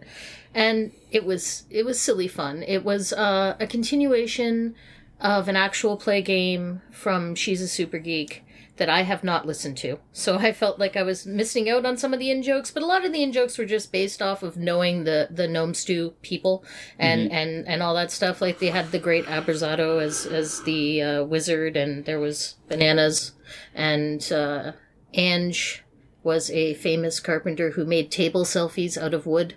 You know, silly things like that. There was a lot of in jokes. Um, it was a it was a good game. It was what did she call it? Socialist D and D because we we were it was story driven uh, fifth ed D and D, and my dice were behaving so poorly. So poorly, and I'd only brought one set with me, so I just had this one d20, and I've never rolled so many ones or things below four in my life. So I'm playing this barbarian, and it's like, I'm gonna go and I'm gonna look in the shop, see if there's any magic components there, and you see a wall of jerky. That's all you see. And I'm like, man, I've never seen so much jerky in my life. It's beautiful. I'm gonna cry. You know, and every time I just kept failing these notice rolls. I was very singularly, uh, but there's a person at the table who's in the chat room right now, Meats and Cheeps, and she lent me this little metal chicken that was to to scold my die and i put it there with my d20 and i set it aside. And then after that i only rolled 17 or higher which was eerie. So and then the, so during the combat i got to kick butt as a barbarian but any any notice checks were sadly missed. So uh, we played the festival of sausages and fairy lights and it was the first time i've played at a table that was all women so that was kind of fun it was neat um yeah and it was silly. It was silly fun, and it was D and D. And I want to play more Fifth Ed D and D, and that was the only game I could find that wasn't Adventure League, and I don't want to play Adventure League. The dice The shaming. Dice shaming chicken. Yes, Yes. well, it was eerily effective. The dice shaming chicken. It actually frightened me a bit. There you go. You might be able to sell those Deb, next year. You could be like, I sell dice shaming chicken. It's a, it's get your own booth. So while you were doing that, I was playing running. Uh, I, one of the other events I sent set up to run, which was Gentes Deluxified. Uh, thankfully, no table confusion this time. Everyone found the game. Um, interestingly, two of the players were the same two players that played Teotihuacan, which kind of fits because these are players who were looking for heavier games, and these are both heavier games. Uh, Gentes is still amazing. Uh, amazing looking game. Not nearly as complicated as it looks, but then as you're playing, you start realizing just how deep the strategy and tactics can be. Uh, game went over really well. Uh, this one I didn't flub anything. There was no, hey, we got to back this up. Uh, I was perfectly able to teach the game. Uh, played the game well. Played with Owen. Um, don't know either of the other two people's names. Sorry again. I apologize. Badges, badges with names. Even then, I would have forgotten by now. At least then, I'd have them in a picture, maybe. Uh, went well. We played four players. Uh, unfortunately, one of the players was worried they were going to be short on time, and it did take the full three-hour time slot. Um, that is the one thing I've got to watch next year is certain players have AP problems and I need to find a way to moderate the AP. Now we worked. We we were within our time slot. So I did pro that cuz I figured I needed 2 hours for the game and I booked 3 just in case. So that worked.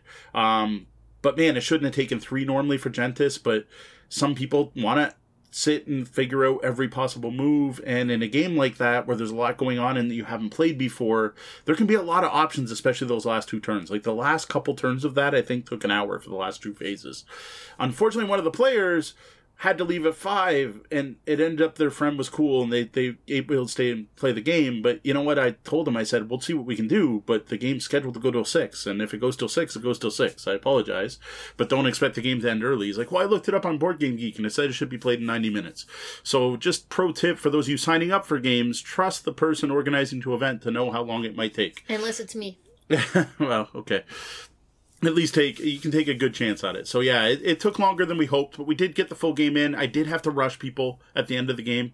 Um, had I realized it was going to go that close, I could have rushed people earlier where it was less important, right? Like, oh, you can just take any move at this point because you're trying to build stuff up.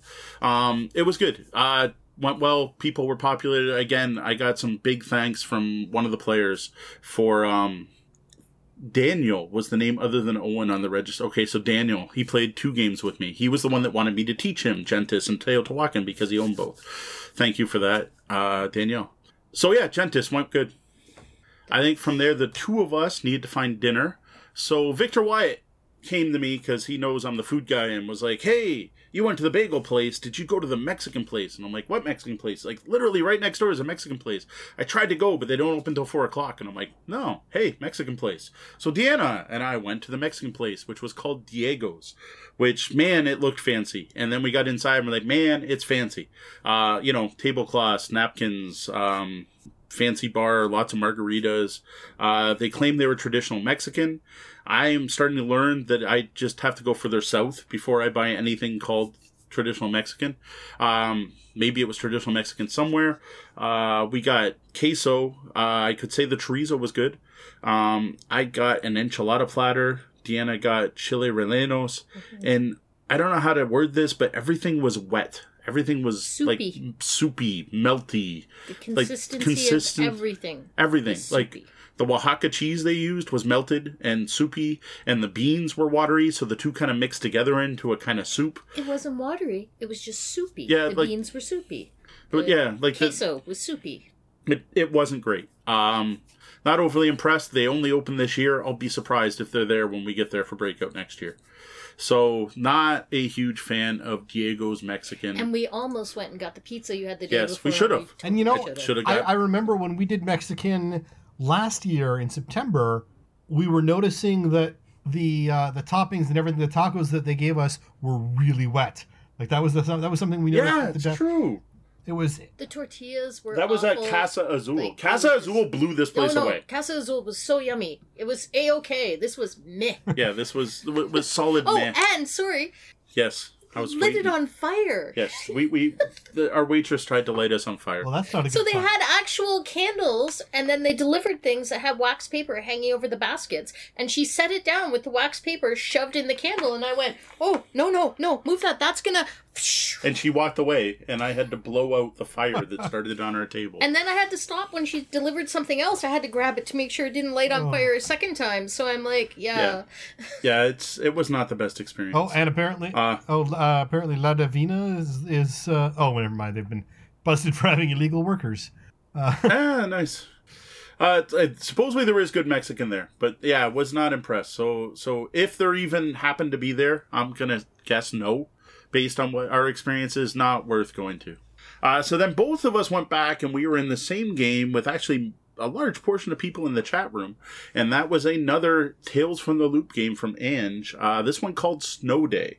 Uh, this time I played Christopher, who was the geek. Um, had a lot of fun with that. You played Clover. I decided going in, I'm like, I've decided I want to play all the characters, so I'm going to play Clover. And I just called dibs on it as soon as I got there. And everyone was like, Deb played Jack. Um, her husband, I apologize, I don't remember your husband's name, played Sean, the popular the guy. popular guy. Victor Wyatt played Karen. Karen. Jacques. And Tim, who Sean and I had played with last year, played a very checked out rocker, John is her husband. Dante. John is her husband's name. Sorry, I could not remember his name. My bad. Uh, it was neat. Uh, it was a fun game. I do have to say, Ange, you missed one very important point of playing Tales from the Loop. There were no bikes because it was a snow day. I played a kids on bike game and we couldn't ride the bikes. I'm not actually upset No. about that. We Well, went did they have? sledding. Did We they went have the? sledding. Did they have the, the sled? The three the three things those awesome downhill sled rider things that were. No, we didn't bring up the three thing. I know what you're Yeah. talking about. I think that might be a local thing. Oh, really? I, I did the, I did the trash can lid because well um, there was a baking tray Yep. Um, there was WD forty involved that made us go really fast. Um, there was some amusing points where um, Dante pushed me down the Because you were slide. like, I don't know 'cause if I, I was want to too go or scared to not. go. I don't know if I want to go or not. I, I will admit that that was the the highlight of that game. To me, was the playing in the snow Yes, part of that yes. more so than the like adventure part, and then the, we the actually got to the mystery, and it was like, yeah, it was okay, but that first part that, was that, great. that first part was a lot of fun. Uh, Ange runs a good game. No, I'm gonna back it up and say the Tales from the Loop game that I played previously with Ange was called Radio Star, and if you see that on a con somewhere, go sign up and play it. And it was heavily based around 80s music and song lyrics, and it was tight and really good. This was fun, but it wasn't as tight. And she said it's she hasn't run it as many times. It may have been the first time she ran it, and she was like, "Uh, I'm so so on this one. It needs some work still." So. It wasn't as good as the other game, I felt. Yeah, it was alright. I had a go okay time. I I kind of lost my character halfway through and just kind of didn't couldn't. It was still fun. yeah, it was fun. It was Yeah. it was a solid game. GT Snow Racer is the what I was thinking of. That's yeah, that's what you were thinking of. That was her first time running it. So Yeah. there you go, that adventure. Yeah. There were aspects of it that were great. Like like the the, the whole concept. character The, the, the fact we're in the, desert and it's snowing and, everything, it never was stops all snowing. Super fun. And, and there was some really good stuff because like you couldn't go to the adults because they were all snowed in. There was some some good tie-ins there. Mm-hmm. Um, there were good tie-ins to the different characters. I still don't know what was supposed to be at the arcade because I just it just didn't make sense at that point to run to the arcade with what was going on. Mm-hmm. But it was alright. Um, Not Ah. thinking to pull the fire alarm as a distraction was what I regretted. Yeah, because Yeah. that was we should have thought of that sooner. Very true. Uh, overall, it was good. That was a solid game. Um, after that, we were wrapping up, and we noticed there was a bunch of people we know, a bunch of the the Gnome Stew uh, gem adjacent people, all sitting in the open gaming area. I think they had just wrapped up some kind of big game, all just kind of hanging out and chilling. So we headed over there. Uh, that was where I first got to. Oh wait, before that I did have some.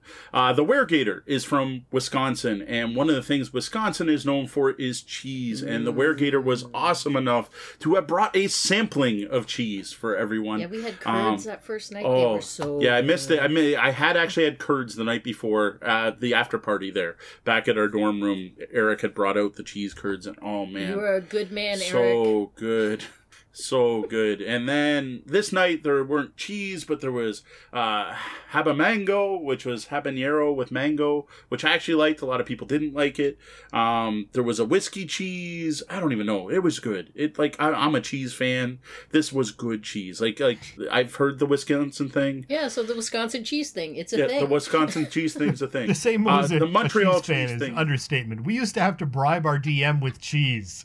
That was the only Yeah. way we could get any favors from our DM was to use cheese. Yeah. So you go elderflower, Gouda. I don't think I tried the Gouda. the the mango fire I did have. I, I heard the Haba mango had had a um, Johnny Cash burning ring of fire problem later in the day or the next morning. But yeah, great cheese. So thank you, Eric. Appreciate the cheese. Um, I can't bring Windsor pizza over the border. It We just have to wouldn't bring last. butter tarts next time. Yeah, butter tarts. That's what we were thinking. we We got to bring butter tarts next time, so we can bring one of our local delicacies. From Pie so that was great. Yeah, Pie from Cafe Pie Cafe is good, or that place out in. Anyway, Yeah. um, Deanna checked out for the night, headed back to the hotel room. She was tired. Uh, then we had an impromptu game of For the Queen. And here's where I got to see that Eric Simon's not just about mechanics, which is awesome, which is I pretty much knew. Um, I checked out at midnight. That's true. like It's not- note. yeah, it's not like it was eight p.m. I was like, it's midnight. I'm going to bed. Yo, That is true. Um, so it was with Eric Simon, with Eric the Weregator, and with Danielle Major Kayla, and we played for the Queen. Now, this is a game I would not have touched with a 10 foot pole. No, make that a 20 foot pole two years ago. Um, possibly even a year ago. I, like Deanna, was very much against improv role playing, past the stick gaming. Scared the hell out of me, and still kind of does. I'm still not sure I'm comfortable with it. One of the biggest things that changed my mind to let me embrace this was playing a protocol game with Wen Reichel. He ran an amazing uh, something of Atlantis. I can't remember the name. Uh, with the whole thing with Athens and Atlantis, Savior of Atlantis. I don't remember. Sorry. Uh, at Breakout, and that really helped break me out of my improv gaming shell. So that was cool. So we sat down, and when Eric first said we're gonna play for the Queen, I'm like, eh, that's that story game where you're gonna make. I don't know about this, and I'm like, that I'm almost swore it. I'm gonna play. So we played, and man, it was cool. It was really cool. Um, for those of you don't know, For the Queen, this is by Alex Roberts, who has the best Twitter handle on the planet, Muscular Pikachu. Uh, you grab a deck of cards and you read the first line per card, then you pass to left and you read it and you read it and you read it, and it teaches you how to play. What you eventually get to is that you are a retinue who loves the Queen, who is on a dangerous journey with the Queen and you're going to read the cards and they're going to ask you a question and you're going to answer them. And it doesn't sound like much, but man, this game can bring out character development because you don't have a character. And one of the comments I heard about the game on the weekend is people playing going, "Well, this is weird. We don't have a character." And then halfway through going, "Oh, we totally have characters." And sure enough, we all developed characters and we all developed feelings and there were heartstrings pulled and there were some nasty backstabbing. And man, I for past the stick improv games, this is up there. Um, I, I I don't know if you consider it a role playing game, a board game, or an improv experience. I it's it's very interesting, very unique style of play. Um, I'd say you, the role, the only role you have is you're a retinue, right? Like you're and you love the queen. That's what you know at the start. Um, for anyone who hasn't played it, I'm not going to get to the surprise ending. I don't know if it's a surprise ending. You might have been able to guess at this point. Um, about halfway through your deck of prompts, the game ends, or you can play a long game where you use more of the deck, and then you answer final decision and the game ends. Um, it's definitely not a board game. It's, it's probably not a game because there's no winners or losers and there's no real rules. It's all improvising. But it's a really cool experience, which is the important part. Um, I still don't think Deanna will ever actually no Play that game. bad. Slow thinker at work. But I am thinking that it, it might be the perfect game to introduce people to story gaming. Like I really think that might work. Like because that's one of the problems is I go to game conventions like this with a bunch of improv gamers, story gamers, whatever you want to call them, hippie gamers, whatever term you want to use, and we play all these games about feels and improv and scene setting, and then I come home and I present them to my traditional role playing group and I get a lot of pushback. They're not interested. They're like, I try to source the table and I get the, well, you're the DM. You're the one that's supposed to tell us. I'm not doing your work, my work for you. Right? Like, I, th- there is that feel. There is a lack of enthusiastic There- consent. yes, we don't get We, enthusiastic we like consent. Rocker Boys and vending machines. Oh yeah, we, that went over pretty good. Rocker Boys and vending machines did go over well, but I have a feeling for the Queen might be the icebreaker, the one, the one that that that will do it. Uh, Sean or Sean, sorry, Chris points out that it's a game because it has a series of procedures that allow you to tell a story. It does have rules, so in that aspect, fair enough. Whatever you want to call it, it's fun. That's the important part, right? Uh, it helps facilitate a good experience, a good time. Uh, though, fair warning, the game includes safety tools right in it for a reason It may go dark places. And it's awesome that Alex actually put that in there. And jumping back to the protocol game, it was called Desperation of Atlantis. Thank you, Danielle. Um, so again, Danielle, Eric, uh, both Erics, we all played for the Queen, four players. I guess it plays up to six people. Um, it was interesting. I don't feel the need to rush out and buy it because it's not really in my wheelhouse, except at these kinds of cons. After that, Chris, who's also in the chat, called me over because he was extremely excited about a frog game that was chess like and oh my god, it's awesome. And that game was Croak. Now, this is an older one. I had never even heard of this game. Didn't realize how old it was until I tried to log my play on Board Game Geek. Uh, you set up a big grid, I think it's 8 by 8 of cards, flip down. You start off with a queen frog and two little baby frogs. You then move adjacently orthogonally or diagonally, and then you flip the tile to see what it is. If it's a reed, you stay there. If it's a lily pad, you bounce to another spot. If it's a barracuda, it eats you, or some other, I don't remember, maybe it's not barracuda, but some kind of fish. Um, if it's mud, you get stuck and flip your guy over. And if it's a log, you land there, and other frogs can land there. Basically, the whole point was to do was to capture the opponent's queen frog. Uh, oh, that's the other thing. You would flip it over and there'd be other frogs to mate with, and you would have to move your queen there, and you get another little baby frog. And there was like six different colors of mating frogs, and you could only mate with each color once. Pike, thank you, Chris. It was Pike that ate you, not barracudas neat game. Um, Chris loved it. I thought it was okay. Uh, it was a little lighter than I'd like. There was some good strategy to it, but a lot of the time, the game final win came down to luck. You'd all strategic planning, strategic planning, and positioning and positioning, and then someone would make the jump. And if it happened to be a lily pad, they tended to win. Or if it happened to be mud, then they tended to lose. It was neat. It, it was cool enough. I don't feel the need to rush out to buy it, but I'm not in that light, quick 15 minute game thing all that often. The components, though, top notch. Really cool components. So that was Croak. Croak. And I have to say that's one I hadn't heard of before. Well, it's, it's Yeah, 20 I'd years. never- It's 20 years old. I mean, Yeah, it's old. it is old.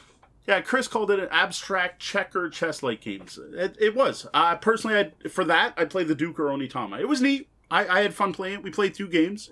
Um, I said, it's a lot of positioning, but then it's just that lucky draw, that lucky move. So it, yeah, it was all right.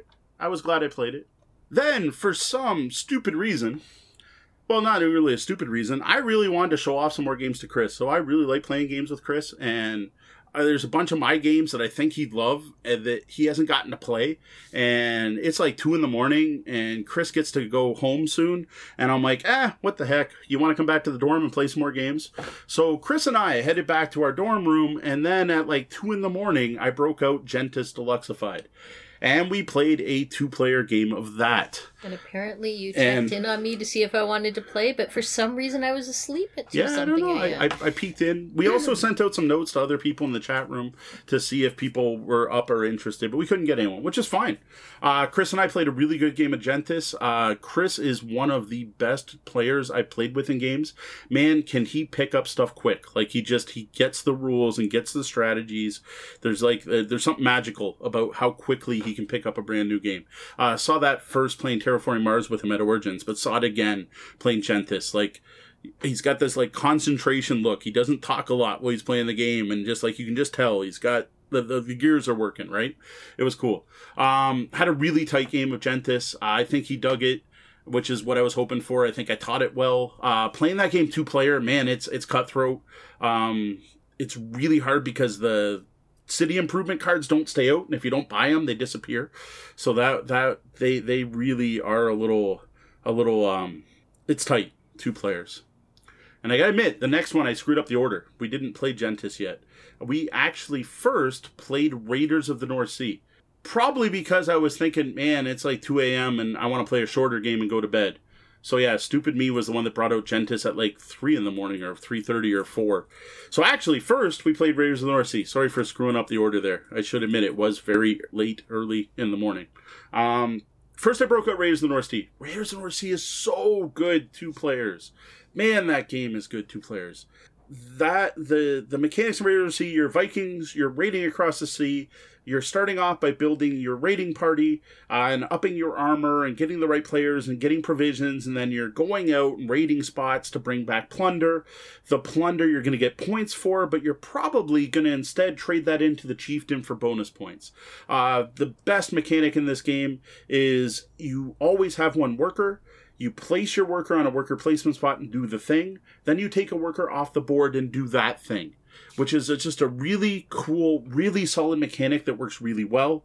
Um, the exception to that is when you go raiding, but still you're placing a worker, you grab the plunder and you take the worker that was there, but you're only going to get one action out of it. Uh, this is, to me, is the new hotness. I am loving Raiders of the North Sea. Like, this is my big game right now. I was hot on Gentes for a while. I still dig Gentes. Gentes is great, but man, Raiders of the North Sea is so good. Um, I'm really looking forward to checking out the expansions. I got to get a hold of Renegade Games and be like, please, please give me the expansions. I want to talk about the expansions because I love your game so much. Really good two player game. That was tight. Chris kicked my butt actually. Um, I got beat pretty bad in that game. It went really well though. That was good. So then we played that. Then we played Gentes, and we finished at 5:30 a.m. at a con when we both had stuff to do on Sunday. So we're not the smartest group of gamers there, but you know what? We had fun. That, that was one of my my my best memories of that con probably for years. I'm going to remember sitting at that dorm room table outside our room playing two player games with chris nizak till 3 5.30 in the morning.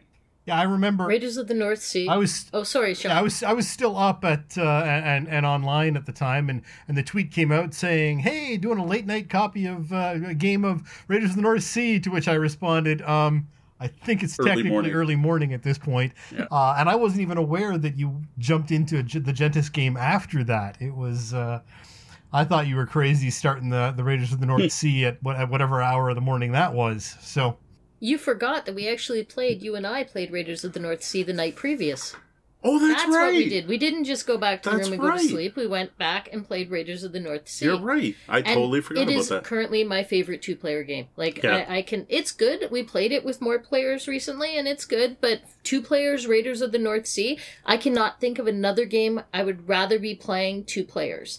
Um, that fits that that crunchy, you know. yeah Yeah, that's not a filler game Yeah, not a that's quick not a filler 15 game, minute yeah, no. and not a card duel because that's a very different feel right not a Star Realms or whatever. yeah. whatever Sleep is a good thing if you have to drive the next day. Yes, But, it is. You know, So yeah, we totally missed that. That was actually Saturday, no Friday night. Friday night. That's Yeah. right. We went back to the I'm like, dorm wait, and we played that. we we played a game. We just you know what it was. We set up and we caught everyone as they were coming in, kind of hoping we'd get another game going, but it didn't happen. I completely forgot about that. Good catch. so we've had a lot of chat going on in the uh, the game rooms, uh, or in the game room, in the chat room. Uh, um, everyone, there's actually a lot of interest about talking about For the Queen. Uh, apparently, uh, she's a super geek. Played just played for the for the Queen. If you want to check it out Oh, there. nice. Uh, and uh, Quick note on she's a super geek. If you follow the Ennies at all, they are nominated for an Ennie this year, and there's one that uh, Bellhop's uh, recommended podcast. If you're looking for someone to vote yeah, for, Sendo was pointing out. The uh, seal of just an approval, there you go. Sendo was pointing out that the Ennie voting is still open. You Yeah. should make sure that you drop the link to the actual play of the Queen game in the show I notes. will. yeah, it's a we'll good dig call. that up. Yeah, if someone's got that uh, handy, if you could drop it in the chat room, I'll put it into our notes. Uh, also, people are talking about she's uh, um, using uh, for the Queen to develop characters for other games, uh, and a lot that. of uh, you know just sort of building out the the, the potential of for the Queen. Um, uh, storytelling games as a world building for other games. Um, Uncle Luke Yeah, uh, see it. mentions there. Uh, Weregator still has not played Ter- Terraforming Mars. How is this? How have we let this happen? Uh, Because he's too busy playing role playing games. there we go. Yeah, Let's corner him next time. You gotta sure corner him. yeah, yeah. I, I actually I think playing board games with Weregator that first night as the first time I actually played board games with Eric instead of actually just playing role And even then, he was trying to get everyone to play. That's true. He was trying to get everyone to play for the Queen, and that Yeah. night I'm like, no, I brought board games. Let's play board games. Let's not do do games with feels because it's still um getting there, getting more used to it. All right, and thanks for that link, uh, Weregator. I've got that in the show notes now. Awesome. So, So Sunday, uh, I slept in because you know I was gaming with Chris till five thirty in the morning, and Deanna also You slept have in. an excuse. I don't even know. I, I didn't set an alarm thinking, well, I don't have a game until like one in the afternoon. Yeah. And I didn't wake up until Mo got up at like eleven something. Yeah, at so- eleven. Our our plan was there was a Denny's nearby. I've never actually eaten at a Denny's. I'm sure a Denny's isn't great, but I was gonna at least sit down Bagel and have it. But instead, there was Bagel Jay's. Uh, so Bagel Jay's this time. I tried the garlic bagel. Oh my god, was that good! But it was like Russian peanuts level of garlic. Like that was a garlic bagel. Like wow. Um, there is something you could put on that that would be amazing, but I'm not. Excuse me, I'm not sure what. Like out of the 40 sandwich options they have, I think something would be awesome on that. Egg, cheese, and bacon, you'll notice a trend here, was okay on it. The bagel was awesome. Just, eh, there's, there's something. I don't know what goes on a garlic bagel, but something goes on that garlic bagel. Because, wow, was that a good. I, I just I put garlic bad 'cause schmear on it, but then I like to overdose on garlic. So Yeah, Yeah, maybe- yeah, maybe I that's garlic it. bagel with a garlic Maybe schmear. garlic with schmear? garlic schmear. And you're right. I think the the Nova with the garlic would be good. Uh-huh. I felt bad because I had told Angela. She was Ange was like, "Hey, I haven't had the bagel. Bring me a bagel." She even looked it up online, looked at their menu, picked out a bagel. I'm like, "Tomorrow morning, I'll bring you a bagel." What Yeah. time? She's like, "10 a.m." I'm like, "All right." So when I got up at 11, and then we packed out and didn't and and and filled the car and checked out Mm. and then didn't leave until noon.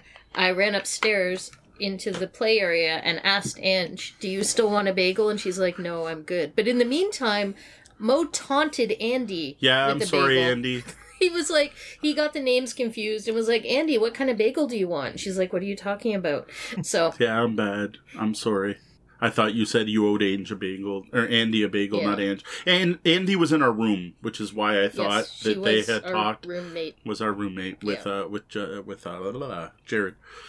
So yeah, bagel Jay's. Uh, the other thing I got, and I gotta say, eh, was um a cinnamon twist. Not, I don't know.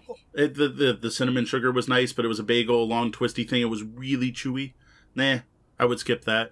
Um, the thing I saw was popular, and the, okay, Buffalo. What's with the salt thing? Because they had a salt bagel, which was a plain bagel covered in salt. I, I, I they like you guys are obsessed with salt. This on Weck thing is salty. Everything bagel was like a salt lick. Wow. Uh, but that was the one everyone at Schmitty was like, you got to get the the salt bagel, and and Phil Vecchione was like salt bagel. I'm like, okay. I I don't know. I didn't try the salt bagel, but I guess the salt bagel is like the thing to get there. I got to say garlic bagel. I just got to figure out what what what to mix it with. They have a pizza bagel, so I'm thinking maybe a pizza bagel on garlic or pizza on garlic. That sounds pretty good to me. Hey, Yeah, bagel. So, Bagel Jay's, you should Bagel sponsor J's. our show. Next. Yeah, I don't know. Yeah, Bagel Jay's send us money. Pay for our food next time. Uh last game of the con. Sunday was a short day. Um, we slept in for one. Plus, the con ended at five. Uh, we took part in a Phil Vecchione tradition of always ending the con running a game, and I sat down to play Masks. Uh, this was Super Dimensional Fortress something, which I totally thought was going to be a Robotech reference, but wasn't. Uh, it was a Jack Kirby reference, and went to prom.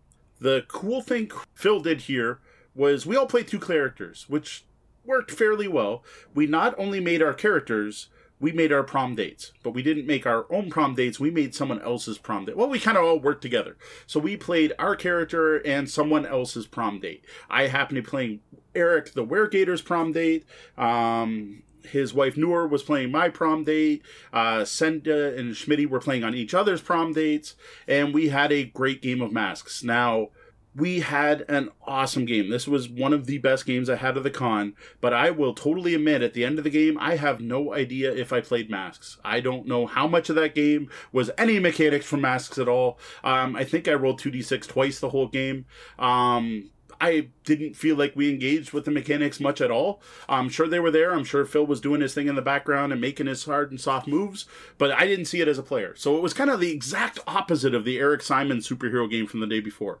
Um, again, not just because of DM styles or anything, just the way it played out. Because this was a a table of um, superstars. I'll, I'll say it right. Like some of the best role players I've ever met were at this table with one of the best DMs I've ever met, and we were all into it. Um, so much into it that Phil kind of had to cut out sections of the adventure because we were having too much fun just doing prom things and prom date things. Um, personally, my character I thought was kind of cool. I played the outsider, but I had way more fun playing Eric's prime date or prime date. prime date, sorry, prom date. Um, Kelly, um, who was rather vindictive, and their relationship was on the rocks. And I actually had more fun playing Kelly, the the vindictive ex possible X trying it one more time than I did playing a superhero that could turn into a blue dragon. Um, but I did have fun with both. Uh, it was a neat game. that was going to happen because I know you're like, Yeah. I'm going to play a game where we're going to prom.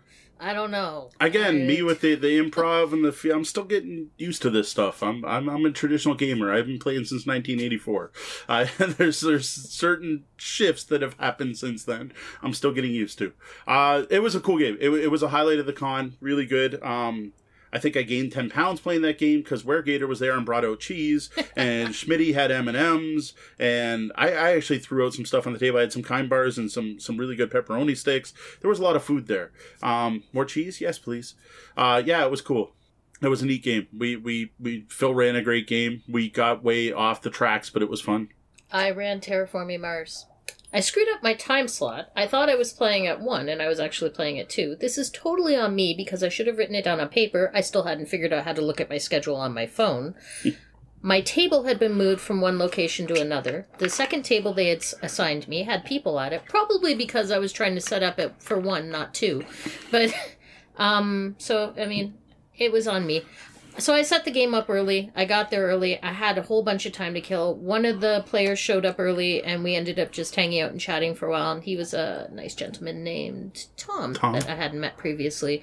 And then eventually Owen was there, and we just hung out for a long time before we played Terraforming Mars. And then I got a full table of Terraforming Mars, which I scheduled for a three-hour slot for five people. And I'm thinking because we're using the Preludes expansion, it speeds it up a bit. And I looked at the suggested times on Board Game Geek, and I thought it would it would work, but it was it was tight. If we'd had maybe ten more minutes, we would have actually finished the game out. So I felt like I failed as the moderator for I didn't have a watch on and I wasn't watching the time. And if I had been realizing, I would have called it. I would have said this is going to be our last round instead of trying to. Uh, we finally we were in our last round. We had set off all the end conditions for the game, and then people didn't get their final turns. We just had to say, stop it here. I want to at least do end game scoring because the one gentleman was like, hey, I'd really like to at least see the end game scoring and how that works. So we were end game scoring, and I was doing it on speed dial while people were putting chairs away because this was the very end Yeah. of the con. So I felt guilty about that because we ran over on our table. Um, yeah. I am lazy and let Mo explain all the games. I just play the board hmm. games. So for me to show up and teach a table of strangers how to play a game that I know really well and should be, I'm like, okay, I've got it, I've got it, we're good. We get like two turns in, I'm like, oh, that's right. When you go next to the oceans, you get money. I had to miss something, but it went okay. I think it went okay. Uh, it was fun. It was. I, I had people that were all like clever players that really picked up on everything, and there was no a- AP, and it was just a really fun game of Terraforming Mars. And I wish we had gotten to finish it out. So now, next time I know, schedule it for four hours. Yeah. Or they say use the use the variant rule where the You all start with uh, no every either I'll start with one production or do the thing where Earth raises something every round. Yeah, the one that's in the Venus. It's in the Venus expansion. expansion. Yeah, That might I be a way to mess shorten with it. it. though. I was Yeah, trying to not mess with it. I home rule games all the time where we start with production to speed it up, Mm. but I will say that game seemed to take a lot out of you for you're not used to teaching games like spoon wise. Yes, yes, I was like, yep, that stressed me out more than it should have. And, um, yeah. And I, I don't think I screwed it up, but I was so worried I was Yeah, going to screw were. it up. I was like, I'm going to go reread the rules for Terraforming Mars. I don't think I'd actually I don't ever, think you'd read ever read the them, rule yeah. book. So that morning beforehand, I was like, better read the rules for Terraforming Mars. I mean, I've been playing the game for two years, but Yeah. I think I'll go read the rule book now because I'm going to teach it to some strangers. So, eh.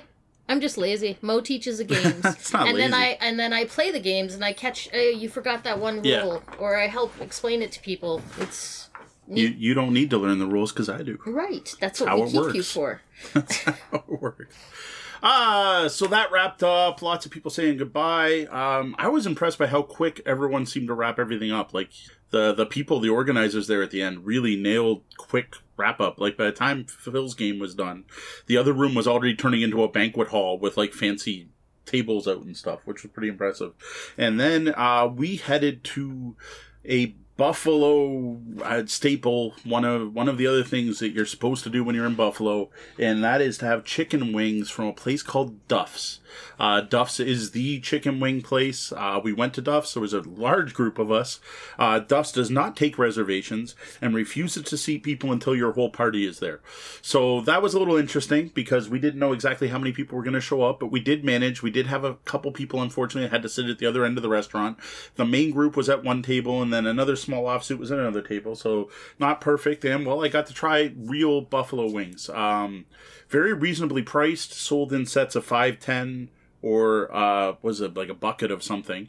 It was strongly recommended to only buy buy ten and get maybe an appetizer or um, fries. Well, we had to get pizza logs. That's something Sean will probably remember from last year because I was kind of missing the pizza logs because we weren't at the hotel with pizza logs. So I got pizza logs. Uh, Jerry got some cheesesteaks. We all shared those. And we got wings. Uh, they were good. I'm not a huge wing fan for wings, they were pretty damn good. I will admit they weren't like amazing. So, like, if I had a checklist of next time I go to QCC, here's the things I have to do, I totally got to go back to La Nova Pizza. Bagel Jay's is on the list. Duff's, eh. If everyone's going, I'll go. It was okay. Um, I there were people there raving. I know Eric Simon was actually really impressed by the hot wings. I thought they were all right. Um, there is something they do different than say here in Windsor. Like they do do something. They're rather large wings. Uh, there's a ton of sauce. That's definitely something. It's almost soup like at times. Jerry suggested getting them crispy. Yeah. I've decided all wings must be crispy now. I actually like them and I don't like wings. So I would in no way go out of my way to go back to Duff's again because I don't want to eat wings. But I would also not be like, oh, you're going there, eh? Hmm.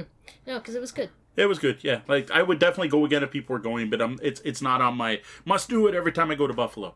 Yeah, it seems like it's a real uh, touristy, touristy sort of. You know, when you go to Buffalo, all you you have to at least once go to Duff sort of thing. Yeah. Yeah, Yeah, we've I done felt it. like we had to try wings, it- buffalo wings. It's a thing, right? Well, from So- Duff's because we had tried them at the the Pearl Street Brewery. Yes, last and they were pretty Yeah, good. They were okay. Yeah. But uh, you know what? I feel like I'm going to this con as uh, as as a guest, as part of the tabletop bellhop team. There's an expectation that I show up and run board games, so I need to uh, I need to level up on that. So that's something. Maybe we can work something out for next year because that is. Um, I- I'll get to that in a second. Okay. So at this point, we drove home. Uh, wow, that was a crap drive home. That was that was pretty horrible. I don't know what the heck was Um, going I don't on. know what was going on on the QEW. Um, Rob and Rachel had the same problem. Like it took them, I think, five and a half hours to get to Mississauga. Like it, it was it was bad. Um, thankfully, we were getting off earlier because we got off at Hamilton, off the QEW. So, but it was literally stop and go from I don't even like from the bridge. Like even the bridge, the the same bridge was half an hour to get across the bridge, and we start going like 80, 90, and then all of a sudden it's just 10, 5, maybe get up to sixty now and then could have got out and walked. Um, we pulled off. We I was low on gas because unfortunately, like I'm in the states, I should buy gas there. It's way cheaper. Trust me, guys. Your gas is dirt cheap compared to ours. And uh, Deanna is the one that convinced me, and she was wrong. And I I, I kind of believed her. There should be gas at your duty free. That just seems like it's a That's thing a, because that's a here it's a Detroit thing. thing. not an everywhere thing. Yeah. That's- I guess that's a Detroit thing. In Detroit, there's not only station. gas at the duty free, like, there's 90 about stations around the duty Just free. Just go to the duty free. We'll get gas. and I'm so like, shit. We got to the point where it's like last exit before going to Canada, and we're like, there'll be a place to get gas. There wasn't, so that sucked. Um, we were gonna run out of gas, so I literally got to the point where I'm like, I gotta move over two lanes, which was not easy to do, and get off on the next exit and hopefully find gas because we're at that point that if we stop for half an hour, I might be calling CAA. So we ended up at some way station that was basically like a giant Niagara tourism thing. yeah, there was this. Niagara tourism big square yurt thing Yeah. with like a huge food court with seven different restaurants in it and whatever. I don't know. Uh, it was fine. Uh, we got Tim Hortons because uh, you know that's what you do. Um, and we killed like half an hour just like on my phone because I was hoping the road would clear up and it didn't. Like I, I was just hoping that we were in rush hour. So we got home late. Like we got home at twelve oh five and we left at 7 so 8 9 10 11 5 hours to drive home for what should have been a 3 hour ride Yeah, because it took us closer to like three and a half to get there, minus our, our Well, stopping for yeah. the diner and whatever, right? Like actual driving time. So that was longer than we thought. yeah it was, it was a long That's drive fine. home It's like, you know, nothing traumatic happened. It No, it was just it was not a fun drive. It was No. a stressful drive, and well, especially when we were worried we were going to run out of gas. Ooh, and that we're like, part- I don't know no when the next exit Yes. is. Right when you're sitting there going, the gas indicator's on, and I literally don't know and when I know our car be is like, exit. I'm out of gas. Feed me right now. Yeah, I'm not. I'm not kidding. yeah, Chrysler. I don't know what you did, but back in the day, it would blink when you were down to ten kilometers or less. You got rid of that feature. It should be there still. But anyway, so that stank. Uh, we got home at twelve oh five.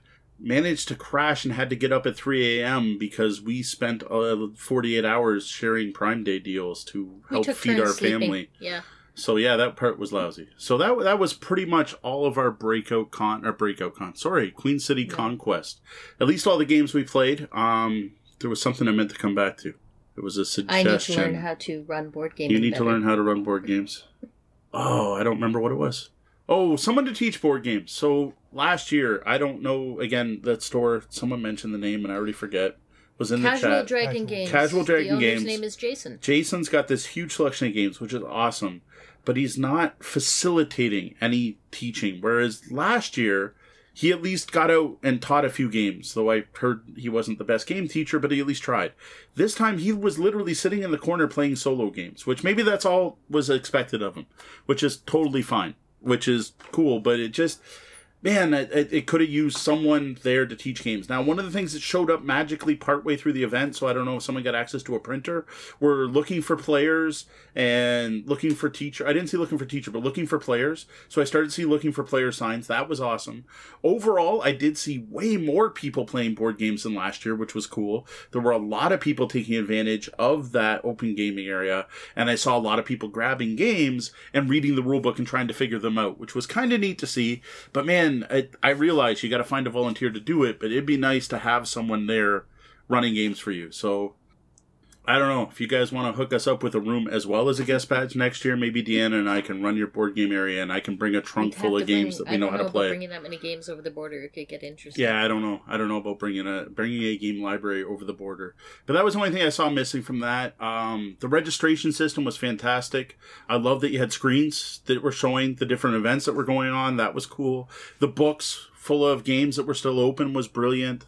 Saw some really good stuff. Um, just to throw in the uh, the whole got to say some negative things, right? We had a good time. Um, communication, especially before the con. Uh, there were people showing up who still thought you could buy food tickets. That wasn't communicated very well. Um, there were people at the con that didn't know what time the meals were. That could have been communicated better. Uh, just overall communication. There was a lot of stuff that either I didn't realize. Uh, the fact I didn't know if there were or weren't panels till the last day, whereas last year there were panels and no one knew about them. Um, Yeah, I definitely felt that they could have done a, a better job of, of getting the information out there. Getting- I- yeah. I, felt like they didn't even know the answers, let alone communicating them. Um, but once we were there, everything was really smooth. Yep. It was well organized, and it, I didn't have like it was just super fun. Um, but prior to that, when you're asking questions leading up going to going to the convention, it would be nice to see answers um, publicly, yeah. loudly, in bold print, where everyone can see them and know what the heck's going on. Yeah, there was there was some. I'll admit there was some trepidation going to the con. Now I realize it's a it's a new space and a new date, and basically you rebooted it from scratch, right? And there's growing pains with that. And I do think, and maybe I'm wrong, it did seem like we weren't getting answers because the answers weren't there to be had. But then let us know that. Say, you know what? It's our first time at Daemen College. Daemen College hasn't given us our, that information yet. We're really sorry. Uh, with the meal plans, uh, there were two the breakfast meals were canceled because not enough people signed up and i don't think enough people knew how to sign up even the fact the food was under merch made it difficult right if i went to tabletop events there was no obvious way to get food i had to like click on merch which i only knew because someone told me that i wouldn't have known that's where i'd go to get food Well, So that- obviously we didn't even do it right. yeah, and so- obviously I screwed that up, right? Yeah, very true, very true. Um, but overall, like the trepidations I had going to the con were mostly unfounded. Mhm. Like, like, uh, like it went way smoother than I thought it was going to. Um, the meal plan seemed to work well, except we screwed up on buying it. Uh, people seemed to do it well. So, as you may have sensed a theme, I'm not the biggest people person, and I was a little nervous about sharing a quad in a dorm, but it was actually totally comfy. Yeah, that went well. It was. I, I loved it. I loved the public spaces. I loved having a room I could go lock myself away in with a desk. Yeah, the uh, dorms were better than I expected. great and so so close to be able to actually go That was awesome. from my room to where people were playing. You know, down the stairs, up the stairs, over across the parking lot. Three and a half minutes. You know, like that was Yeah. great. Well, the other thing that was really awesome is was somewhere I could put all my games. Right. I could So go. Wait, the- I want to play Azul. Let me just go grab it. Yes, exactly, right? That's the thing that happens at Origins, right? We're at Origins. I remember at one point with this group of people, right? With Chris going, Oh, you want to try Azul? And then having to leave and coming back 25 minutes later with Azul all sweaty because I basically jogged to get back in 25 minutes. So, yeah, the ability to like have the stuff in my room or even just free parking is a big bonus. Yep. That's something like if like going to Breakout Con in Toronto costs us over a $100 just to park. Well, we take the train. We don't park. Well, like, like just But as an example, we would right? never there. Like the fact that we could just jump in our car and go to Bagel Jay's, and it was no big deal. Yes. And the area around there was very. uh I don't know. It was small town feel. The area around yeah, lots of strip malls. It, it felt like you could easily navigate it. I Yeah. wasn't like, oh my god, get out the Google Maps, and I don't know if I want to go to this Mexican place, Mo. We might get lost. Yeah, it was So- definitely. We were right on a main street, literally called Main Street. So, uh, sixty-eight dollars American. So I was about right at about a hundred bucks to park in Toronto. Um, Origins was like a hundred and Oh, sixty it was like dollars twenty for us to dollars a pitch. night to park. Yeah, it was ridiculous. US, something So goofy that that like was a huge bonus. Um, overall, I, I did. I liked the venue a lot. The, the Yeah. only problem with the venue was the the fact that the party was a twenty minute cab or twenty dollar cab ride, which frankly, want to get drunk. yeah, wanted Yeah. to have some beers. but there were awesome people who were out doing rides for that, so that worked out better than I thought it would. Mhm. So, any more that's it. questions from the chat? Oh, a lot of uh, a lot of talk about wings, and uh, we chatted, uh, talking a little bit about uh, games libraries and how uh, you know Breakout used the Esoteric Order of Gamers uh, inserts in their games and and things Oh, yeah, with, yeah. Uh, with the Breakout games, uh, which really made things so much nicer. Like I know when D and I sat down and played Suburbia. The organizer that they had already set up in the game with that cheat sheet from uh, esoteric orders just made it so much easier. Yeah, it was great because I was, I was like, Sean, this is great. I love Suburbia. This game's great. I will teach it to you. I haven't played it in like two years and actually don't remember any of it. Thank goodness there's a cheat sheet Yeah. in Yep. here. Mo remembers all the rules. He don't doesn't Well- remember our children's birth dates. You know, something has to give, right? Yeah, But he remembers all so the rules. stuff. I play them, and then I'm like, Yeah, it's "Hmm." gone. Yeah. Fire. Yeah, Esoteric Order of Gamers. For anyone who doesn't know that site, they are the masters of the the one sheet, two sheet rule summaries, including like how to teach guides. And that's uh, orderofgamers.com is the way is the actual website. yeah, they're good. Board Game Geek's good, but Esoteric Order of Gamers like does this yeah, I for mean, a you- living. you- that's uh, the they're BGG making stuff money is off this. generally, you know, users have put some stuff together, and there's, you know, hit and miss. Some some are fantastic, and some are yeah, so much. Whereas Order of Gamers just does that. I mean, that's that's their gig. That's that's what they do. Well, that wraps up uh, QCC 2019, and that's it for this week's Ask the Bellhop. If you'd like to read more gaming and game night topics like this, be sure to check out the blog at tabletopbellhop.com and click on Gaming Advice, where you'll see plenty of topics answered in blog form.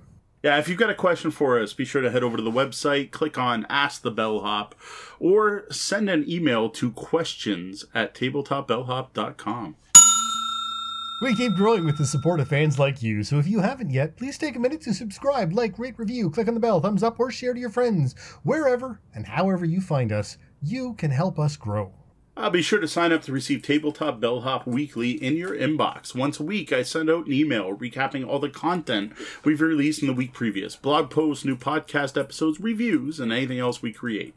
I will note we are a day late this week. It'll be going out tomorrow just with Prime Day and with the con on the weekend. I didn't get a chance to get to it today. You can sign up at newsletter.tabletopbellhop.com or go over to the tabletopbellhop.com webpage and you'll find a spot to subscribe in the sidebar. So last week I talked a bit about a game called Zentico. This is that abstract strategy game that I think is really cool for playing outdoors because of being made out of PU leather and having uh, components that aren't easily going to get damaged. So today I don't have time to figure all the details, but I want everyone to know we are going to be doing a giveaway where one of you, one of you anywhere in the world, will be able to win your own copy of Zentico. All right, well, now the con season is over for us. It's going to take a little bit to get back into the groove of things. Watch for this giveaway to launch soon. And now, Tabletop Gaming Weekly, where we look back and summarize what's happened since we were last here. What games hit our tabletops? So every week we like to take a look back at the games we played, events we attended, which we just talked about, and any other cool gaming stuff that's going on. You can catch the blog version of This Week in Review at tabletopbellhop.com under On Our Tabletop. Uh, so besides QCC, I did get in two plays. Uh, these uh, games of Raiders of the North Sea and Horizons. And what was cool about these, I got to play them with three players. Now, I just talked all about Raiders of the North Sea and how good it is two players and how I played it with Chris and how we played it at the con. Um, I'm not going to go into it more here. I did play it three players. It's just as good three player. That's all I have to say about that. Uh, Horizons, though, man, way better. Three players than two. There's some good reasons for that. But because we're running out of time and just spent a ton of time talking about QCC, what I'm going to suggest is just head over to the blog and you can read my blog post and my thoughts on both of those games, Horizons and Raiders of the North Sea, with three players. You can find that post over at tabletopbellhop.com under On Our Tabletop. So, just a quick look ahead. Um, we do have our second event at Easy Mode this Saturday. So, any of you listening live who are in the Windsor area, we are going to be at Easy Mode Esports Lounge. Uh, that's going to be this Saturday, starting at 5 p.m., going until who knows how late. Um, the other thing is, I'm going to be bringing Ghost Stories, which is a wickedly difficult cooperative game, and I'm planning on bringing Bastille from Queen Games. You got anything coming up? Uh, I'm probably going to bring Terraforming Mars and Raiders of the North Sea. Okay, sounds good. Well, I'm hoping to. I'm actually hoping to get uh, DC comic or DC uh, cards back on the table tomorrow, Nice. uh, which will be nice. Uh, but beyond that, this morning I got a notification in my email box saying that Gloomhaven has gone into early access on Steam. And since I never get to play on Fridays with you guys, I ran downstairs and, Nice. bought it. So I've I've already uh, spent uh, a stupid number of hours playing Gloomhaven, even though it only came out this morning. uh, and there is a chance that we may actually do a little bit of co t- uh, team up. Uh, whereas I'll be streaming with Mo coming in as an audio and or video uh, head to uh, help teach me Gloomhaven because uh, I don't know the cards, and I am playing with a Cragheart, so he at least knows the, knows the card set of that very well. There you go. Uh, my current party is a Cragheart and a uh, Scoundrel. See, we've never even seen the scoundrel, so if I play with you, I'll get spoilers. Uh, but uh, yeah, interesting. I don't know when we're going to do this. It's something we've been talking about. Sean just got the game today, right? So he asked me, he's like, "Do you want to live stream this sometime?" I'm like, "Time." That's the key Time word there. Is that time problem? It sounds cool. So you might be able to see a different kind of Gloomhaven live stream. Uh, we are streaming Gloomhaven live on Fridays, though. Still 8:30 p.m. Eastern. Uh, though we have dropped talking about it on the show regularly, uh, it is still going on. So if you want to see Kat, Tori, Deanna, and I playing Gloomhaven, tune in Friday nights 8:30 p.m. Eastern on Twitch.tv/slash Tabletop Bellhop. And now a quick shout out and a thank you to some of our Patreon backers. Their support helps make this show possible. Joe Swick, thank you. Jeff Seuss, thank you. William Fisher, thank you. Daniel Thomas, thanks for the ride to and from the party Thursday night and for backing our Patreon. And P.S. Gouchon, thanks. Well, that was the double bell. That means my shift's coming to an end and we're going to have to lock the front door. Though the doors to the lobby are closed, you can always find us across the web and social media as Tabletop Bellhop, one word. You can also find us on Board Game Geek as guild number 3347. Uh, drop by our website at tabletopbellhop.com for more gaming content. Uh, if you like the content we're providing and would like to support our continued efforts, please consider tipping the bellhop at patreon.com forward slash tabletop bellhop. Remember to join us here on Twitch every Wednesday night at 9.30 p.m. Eastern and watch for the Tabletop Bellhop Gaming Podcast to hit your podcatchers and YouTube at 2 a.m. Eastern every Tuesday. You can also catch the Bellhop's Tabletop Twitch Friday nights at 8.30. We mostly play Gloomhaven, but now and then we'll surprise you with something else. Well, that about wraps up the time we have for the show tonight. For those of you here live, thank you for joining us. Hang around, join us in the Penthouse Suite for the Off the Books After Show. For Tabletop Bellhop Live, I'm Sean. And I'm Deanna. And I'm Mo. Thank you, and game on.